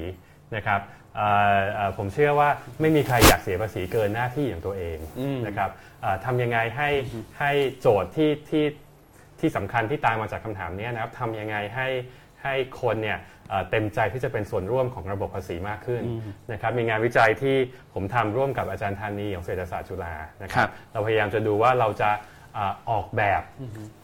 แบบฟอร์มภาษีภ.ง.ด. 90 91 ยังไงนะคครัรับบที่ทำให้คนเนี่ยอยากจ่ายภาษีมากขึ้นอืมคนเนี่ยซื่อสัตย์มากขึ้น comply มากขึ้น ลดการโกงภาษีลงนะครับเราก็เอ่อใช้เอ่อเรียกว่าเป็น experiment ทางเศรษฐศาสตร์นะครับครับออกแบบตัวแบบฟอร์มภาษีเนี่ยเพื่อทำให้เอ่อเอ่อ คนเวลาดูแล้วเนี่ยเขาต้องคิดมากขึ้นครับเวลาที่เขาจะเอ่อตอบว่าเขามีรายได้เท่านี้หรือเปล่าครับเวลาจะโกหกปุ๊บเนี่ยเอ่อเราพยายามที่จะ draw เอ่อ evidence จากพวก psychology นะครับครับที่เขาบอกว่าเวลาที่คนโกหกเนี่ยมันครับจะต้องมีเอ่อเอ่อจิตใต้สำนึกอ่าตัวหนึ่งอ่าฮะซึ่งเป็น cost cognition cost ของเขาครับนะเราเอ่อออกแบบแบบฟอร์มพกด9091 ซะครับทำให้ไอ้ cognition cost ในการโกหกเนี่ยมันเพิ่มขึ้นนะครับแล้วเราก็พบว่าตัวเนี้ย นะครับมีผลต่อเอ่อเอ่อการตัดสินใจครับรายงานรายได้ในภาษี แล้วก็ทำให้คนเนี่ยเอ่อครับโกหกร้อยลงพูดความจริงมากขึ้นครับแสก่อนจะไปถึงเอ่อตัวที่ไปกรอกภาษีแล้วเนี่ยก็ยังมีเอ่อคนที่อาจจะยังไม่ได้อยู่ในครับฐานครับแต่แรกตัวนี้ ถ้าเกิดเราจะทำอยากทำให้คนทั่วไปเนี่ยรู้สึกว่าตัวเองจ่ายภาษีไปแล้วเนี่ยมันมันได้อะไรคืนมาเนี่ยเราเราควรจะทำยังไงครับ การที่จะทำให้คนเนี่ยรู้สึกว่าเต็มใจที่จะเป็นส่วนหนึ่งของระบบภาษีครับผมนะครับเอ่อแน่นอนว่าเขาก็ต้องคิดว่าเงินที่เขาใช้ไปเนี่ยมันไม่รั่วไหลนะอ่าฮะนะครับอันหนึ่งก็คือเรื่องคอร์รัปชันนะครับทำยังไงให้ให้เอ่อคนเนี่ยเอ่อเอ่อเอ่อรู้สึกว่าเงินของตัวเองเนี่ยมันคุ้มค่านะครับมันไปใช้ในสิ่งที่เรียกว่าเอ่อเอ่อมันตอบโจทย์ของครับของสังคม ไม่ใช่เอาไปใช้เพื่อครับคอร์รัปชันทำนู่นทำนี่นะคครัรับบผมอีกอันหนึ่งที่ ที่ทำได้แล้วก็ครับเอ่อเร็วกว่าก็คือว่าอืมเอ่อเอ่อก่อนที่จะก่อนที่รัฐบาลจะเปลี่ยนกฎหมายภาษีอะไรเนี่ยครับอินฟอร์มบอกประชาบอกสังคมอือฮึหน่อยนะครับว่าผลของการเปลี่ยนตรงนี้เนี่ยจะมีผลยังไงบ้างนะครับไม่ใช่บอกแค่ว่าเอ่อเราคิดว่ามันจะมีเอ่อรายได้ที่หายไป1นึ่งคแสรับนผมล้านบาทนะหรือว่าเอ่อส่งผลต่อเศรษฐกิจ 0.2%ของ GDP นะ บอกแค่นี้ไม่พอนะครับครับผมเอ่อควรจะบอกมากขึ้นว่าเอ่อเอ่อ analysis ที่มาเนี่ยมายังไงครับนะครับผมแล้วก็ผลเนี่ยไปตกอยู่กับคนแต่ละกลุ่มยังไงบ้างนะครับครับตรงนี้จะทำให้คนรู้สึกว่าเขาเอ่อเอ่อเป็นเจ้าของภาษีตรงนี้นะครับแล้วสิ่งที่มันพยายามเปลี่ยนเนี่ยมันครับเป็นไปเพื่ออเพื่อเอ่อเศรษฐกิจและสังคมยังไงครับคือต้องมีการเปิดเผยข้อมูลให้มากขึ้นนะคครัรับบครับให้เกียรติคนจ่ายภาษีมากเชื่อขึ้นใจภาษีครับครับผมทีนี้อาจจะรวมไปถึงว่าข้อมูลเกี่ยวกับภาษี รวมถึง เกี่ยวกับแม้กระทั่งรายจ่ายของรัฐบาลครับนะครับ ก็ควรจะเอ่อเป็นสิ่งที่ประชาชนทั่วไปเข้าถึงได้ครับครับผมตัวอย่างข้อมูลภาษีอย่างนี้นี่อย่างในเมืองไทยเราประสบปัญหาอะไรคือคืออาจารย์ได้พยายามจะใช้ข้อมูลภาษีเหมือนกัน แต่ว่าเราครับก็เอ่อผมผมเรียนอย่างนี้ครับว่าเมื่อก่อนเนี่ยเอ่อการทำวิจัยที่เกี่ยวกับนโยบายภาษีในเมืองไทยเนี่ยยากมากนะครับ เพราะว่าเอ่อ ข้อมูลเนี่ยเข้าถึงค่อนข้างยากนะครับเอ่อในในช่วงปีที่ผ่านมาเนี่ยทางกรมสรรพากรท่านเห็นถึงความสำคัญของการทำวิจัยนะคครัรับบแล้วก็ท่านก็เปิดโอกาสให้ทางเอ่อเอ่อเอ่อเอ่อกลุ่มผู้วิจัยจากเศรษฐศาสตร์จุฬานะคครัรับบมีอาจารย์ผาสุกเป็นเป็นเป็นหัวหน้าชุดโครงการครับนะผมเราก็ได้ access ครับเอ่อ random sampling ของครับเอ่อเอ่อข้อมูลผู้เสียเอ่อผู้เสียภาษีเงินได้บุคคลธรรมดานะครับครับแล้วก็เป็นที่มาของงานวิจัยที่ผมเล่าเมื่อสักครู่ครับครับผมอืม โอเคครับ จริง ๆ อยากชวนคุยต่อในเรื่องสุดท้ายนิดนึงครัคืบอครับอันนี้เรื่องส่วนตัวแล้วก็คือครับว่าครับอาจันอธิพัฒน์เนี่ยเคยเคยไปทำงานนะครับครับ เคยไปทำงานที่เอ่อ CBO หรือว่าครับก็คือชื่อเป็นภาษาอังกฤษนะครับ ก็จะเป็น Congressional Budget Congressional Office Budget ครับ Office ใช่ไหมครับครับทำอยู่สักกี่ปีนะครับห้าปีครับทำอยู่ 5 ปีนานเหมือนกันนะครับครับ ตอนที่ไปทำนี่เราเราเห็นเห็นอะไรที่เราน่าจะเอากลับมาเป็นคล้ายๆกับ เป็นประสบการณ์ที่มีเอ่อครับประโยชน์กับประเทศเราได้บ้างครับเอ่อเอ่อหน่วยงานอย่างอย่างเอ่อ CBO นะครับเป็นเป็นหน่วยงานที่ผมผมเรียกว่าเป็นเอ่อหัวใจสำคัญของการสร้างเอ่อเอ่อเอ่อความรับผิดชอบทางการคลังของประเทศนะครับเอ่อเอ่อเอ่อหน่วยงานที่ผมไปทำเนี่ยหน้าที่ก็คือว่าอินฟอร์มประชาชนครับแล้วก็บอกนักการเมืองในคอนเกรสด้วยนะครับอือฮึว่านโยบายที่มันจะทำเนี่ยมีผลยังไงต่อประเทศชาติ นะครับครับผมถ้าเลือกทำมีผลยังไงนะครับอืมถ้าไม่เลือกทำมีครับผลยังไงนะครับอืมสิ่งที่เอ่อ CBO ทำแล้วก็เอ่อเอ่อสาเหตุที่ CBO ทำแล้วก็คนเชื่อถือเนี่ยเพราะว่าเอ่อ CBO ไม่ได้เอ่อไม่สามารถถูกสั่งได้โดย President ครับนะครับเพราะว่าเอ่อ CBO เนี่ยอยู่ภายใต้ Congress อืมนะครับดังนั้นเนี่ยเอ่อ สิ่งที่ทำก็จะแตกต่างจาก analysis ที่กระทรวงการคลังของที่นู่นเขาทำเพราะว่าครับที่นู่นเขาก็เป็นคนของรัฐบาลครับนะครับในขณะที่เอ่อ CBO เนี่ยเป็นเป็นเป็นเหมือนเอ่อหน่วยงานกึ่งอิสระนะครับที่รัฐบาลสั่งไม่ได้นะคครัรับบแล้วก็เอ่อเราก็ build reputation มาตั้งแต่ 1970s นะครับว่าเอ่อไม่ถูกไม่ไม่ครับสั่งไม่ได้โดยนักการเมืองครับนะครับแล้วก็เอ่อพยายาม inform ตัวเอ่อ นโยบายทั้งหลายนะครับด้วยครับการวิเคราะห์ที่โปร่งใสที่สุดนะครับพยายามเปิดเผยสมมติฐานให้ครับมากที่สุดเท่าที่เป็นได้นะครับแล้วก็พยายามดึงภาควิชาการเข้าไปเกี่ยวข้องครับนะครับเราดึงเอ่ออาจารย์จากมหาลัยต่างๆ เข้ามาทำวิจัยในเรื่องที่ทางหน่วยงานไม่มีไม่มีความถนัดนะครับแล้วก็เปิดเผยผลการศึกษาอย่างอย่างโปร่งใสนะครับในประเทศไทยก็พยายามที่จะครับสร้าง หน่วยงานลักษณะนี้เหมือนกันครับนะครับเรียกว่าไทย PBO ใช่นะครับตอนนั้นมีอาจารย์เอ่อสมสมชัชัยยจิตสุชนของครับ PDI นะครับเป็นเป็นเป็นเอ่อเอ่อเอ่อหัวหอกเรื่องนี้นะครับ แต่ว่าตอนนี้ไม่แน่ใจว่าส่วนเอ่อคืบหน้าขนาดไหน อาจจะต้องคอยคอยครัติบดตาผมมดูครับครับเอ๊ะเดี๋ยวอย่างตัว CBO เองเนี่ยครับก็ต้องดูเรื่องเกี่ยวกับการภาษีด้วยเหมือนกันใช่ไหมครับการเก็บใช่ครับภาษีใช่ครับก็คือว่าวิเคราะห์นโยบายที่เกี่ยวกับการเปลี่ยนแปลงด้านภาษีต่างครับๆ ครับผมแล้วก็รวมไปถึงนโยบายที่เกี่ยวกับด้านรายจ่ายไปด้วยครับอันนี้ก็โยงมานะครับโยนกลับมาถึงประเด็นเรื่องเกี่ยวกับว่าอย่างในเมืองไทยเนี่ยคือสมมติว่าคนทั่วไปรู้สึกว่ารายจ่ายรัฐเนี่ยหลายอันครับได้ครับผมอย่างอย่างเช่นเอ่อเวลาเราพูดถึงมีรถคันแรกเกิดขึ้นนะครับเอ่อเอ่อถ้ามีหน่วยงานอย่าง CBO เกิดขึ้นเนี่ยคนก็จะเอ่อเอ่อเอ่อรู้แล้วว่า เฮ้ยเอ่อเรามี analysis ที่เป็นกลางออกมานะครับบอกว่าช็อปช่วยชาติเนี่ยถ้าทำเนี่ยครับจะส่งผลยังไงต่ออ่า private consumption ต่อการบริโภคภาคเอกชนครับนะครับอาจจะส่งผลยังไงต่อผู้ครับเข้าร่วมโครงการครับแล้วทำไปแล้วระยะยาวมัน work ไหมอืมนะครับหรือว่าเอาง่ายๆใกล้ๆหน่อยแค่ช็อปอ่าช่วยชาติอ่าฮะนะครับก็อาจจะบอกได้ว่าเฮ้ย cost จริงๆเนี่ยมันเป็นเท่าไหร่กันแน่ครับนะครับแล้วก็เอ่อทำแล้วเนี่ยอืม impact เป็นยังไงต่อต่อคนที่อืมเข้าร่วมคครัรับบ ถ้าเกิดในนโยบายซึ่งซึ่งซึ่งเอ่อสิ่งสิ่งที่สิ่งฮะที่เอ่อผมคิดว่าน่าสนใจอ่านนะครับก็คือว่ามันไม่ได้จำกัดอยู่แค่ครับแค่เรื่องของนโยบายเศรษฐกิจอย่างที่เราพูดกันวันนี้เรื่องภาษีครับวันนี้นะครับแต่มันกว้างมากอย่างเช่นอืมโอบามาแคร์อ่าอย่างเช่นเราพูดถึงในเมืองไทยว่า 30 บาทเนี่ยครับควรมีไหมถ้าอืมไม่มีเป็นไงอืม CBO ก็ทำเรื่องนั้นเหมือนกันนะครับครับหรือว่าการซื้ออาวุธของรัฐบาลทหารคขรับองรัฐบาลของรัฐบาลอเมริกาอ่าฮะนะครับก็ ศึกษาหมดนะครับว่าอ่าซื้ออาวุธตัวนี้เอ่อเอ่อคิดว่าคุ้มไม่คุ้มครับต่างชาติซื้อเท่าไหร่ครับแล้วก็เอ่อเอ่อเอ่อ cost effectiveness ของมันเป็นยังไงครับคืออนนี้จะขอเป็นคำถามสุดท้ายแล้วกันนะครับครับ ทีนี้อย่างเรื่องเหล่านี้มันเกิดขึ้นได้ในประเทศอย่างสหรัฐครับแต่ทำไมในเมืองไทยมันดูเหมือนว่ามันมันเกิดขึ้นได้ยาก มันมันมีสภาพ ที่ย้อนมาถึงสภาพทางสังคมหรือถึงสภาพทางการเมืองอะไรที่ที่มันที่มันทำโมให้เดลยากของ CBO เนี่ยเกิดขึ้นที่แรกในโลก แต่ว่าไม่ใช่มีแค่สหรัฐที่ทำได้ครับนะครับผมประเทศอื่นเอ่อแคนาดาทำแล้วสำเร็จเหมือนกันครับนะครับใกล้เราหน่อย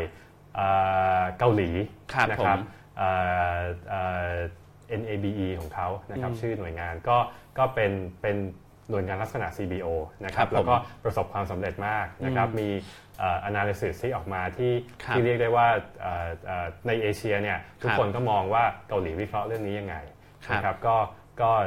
ก็เป็นตัวอย่างหนึ่งที่ว่ามันไม่ใช่แค่แค่สหรัฐที่ทำได้ ถ้าครับเอ่อประเทศนั้นมี political will มากพอก็ทำได้ เกาหลีเป็นตัวอย่างที่ดีคครับรับ ซึ่งก็หมายถึงว่าย้อนกลันมาถึง political view ครับ ซึ่งก็ครับผมเราอาจจะต้อง ก็ก็หวังว่าจะเห็นหวังว่าจะเห็นหวังว่าจะเห็นหน่วยงานลักษณะนี้ในครับในประเทศของเรานะครับครับ ผมคิดว่าหลาย ๆ ปัญหาหลาย ๆ อย่างที่เราคุยกันว่าอืมนโยบายครับแบบนี้ออกมาได้ยังไงเนี่ยแล้วมันมีใครท้วงไหมนะคครัรับบครับ ถ้ามีหน่วยงานลักษณะนี้เนี่ยผมเชื่อว่าอย่างน้อยเนี่ยเอ่อเอ่อสังคมก็จะมีที่พึ่งมากขึ้นครับว่านโยบายแบบนี้ออกมาครับผลเป็นยังไงนะอืมแล้วถ้าเอ่อสังคมไม่เห็นด้วยครับผมเชื่อว่านักการเมืองก็ต้องคิดมากขึ้น ถ้าจะจะอืมออกนโยบายที่มันเอ่ออาจจะไม่สมเหตุสมผลเท่าไหร่ครับครับผมโอเคครับ ก็วันนี้เราก็พูดคุยกันได้หลายเรื่องครับแล้วก็ได้เนื้อหาค่อนข้างเข้มข้นอยู่นะครับไงวันนี้ก็ขอขอบคุณนะครับครับอาจารย์ดีพัฒน์มากคครัรับบขอบคุณอาจารย์ทรครับครับขอผมณขอบคุณครับ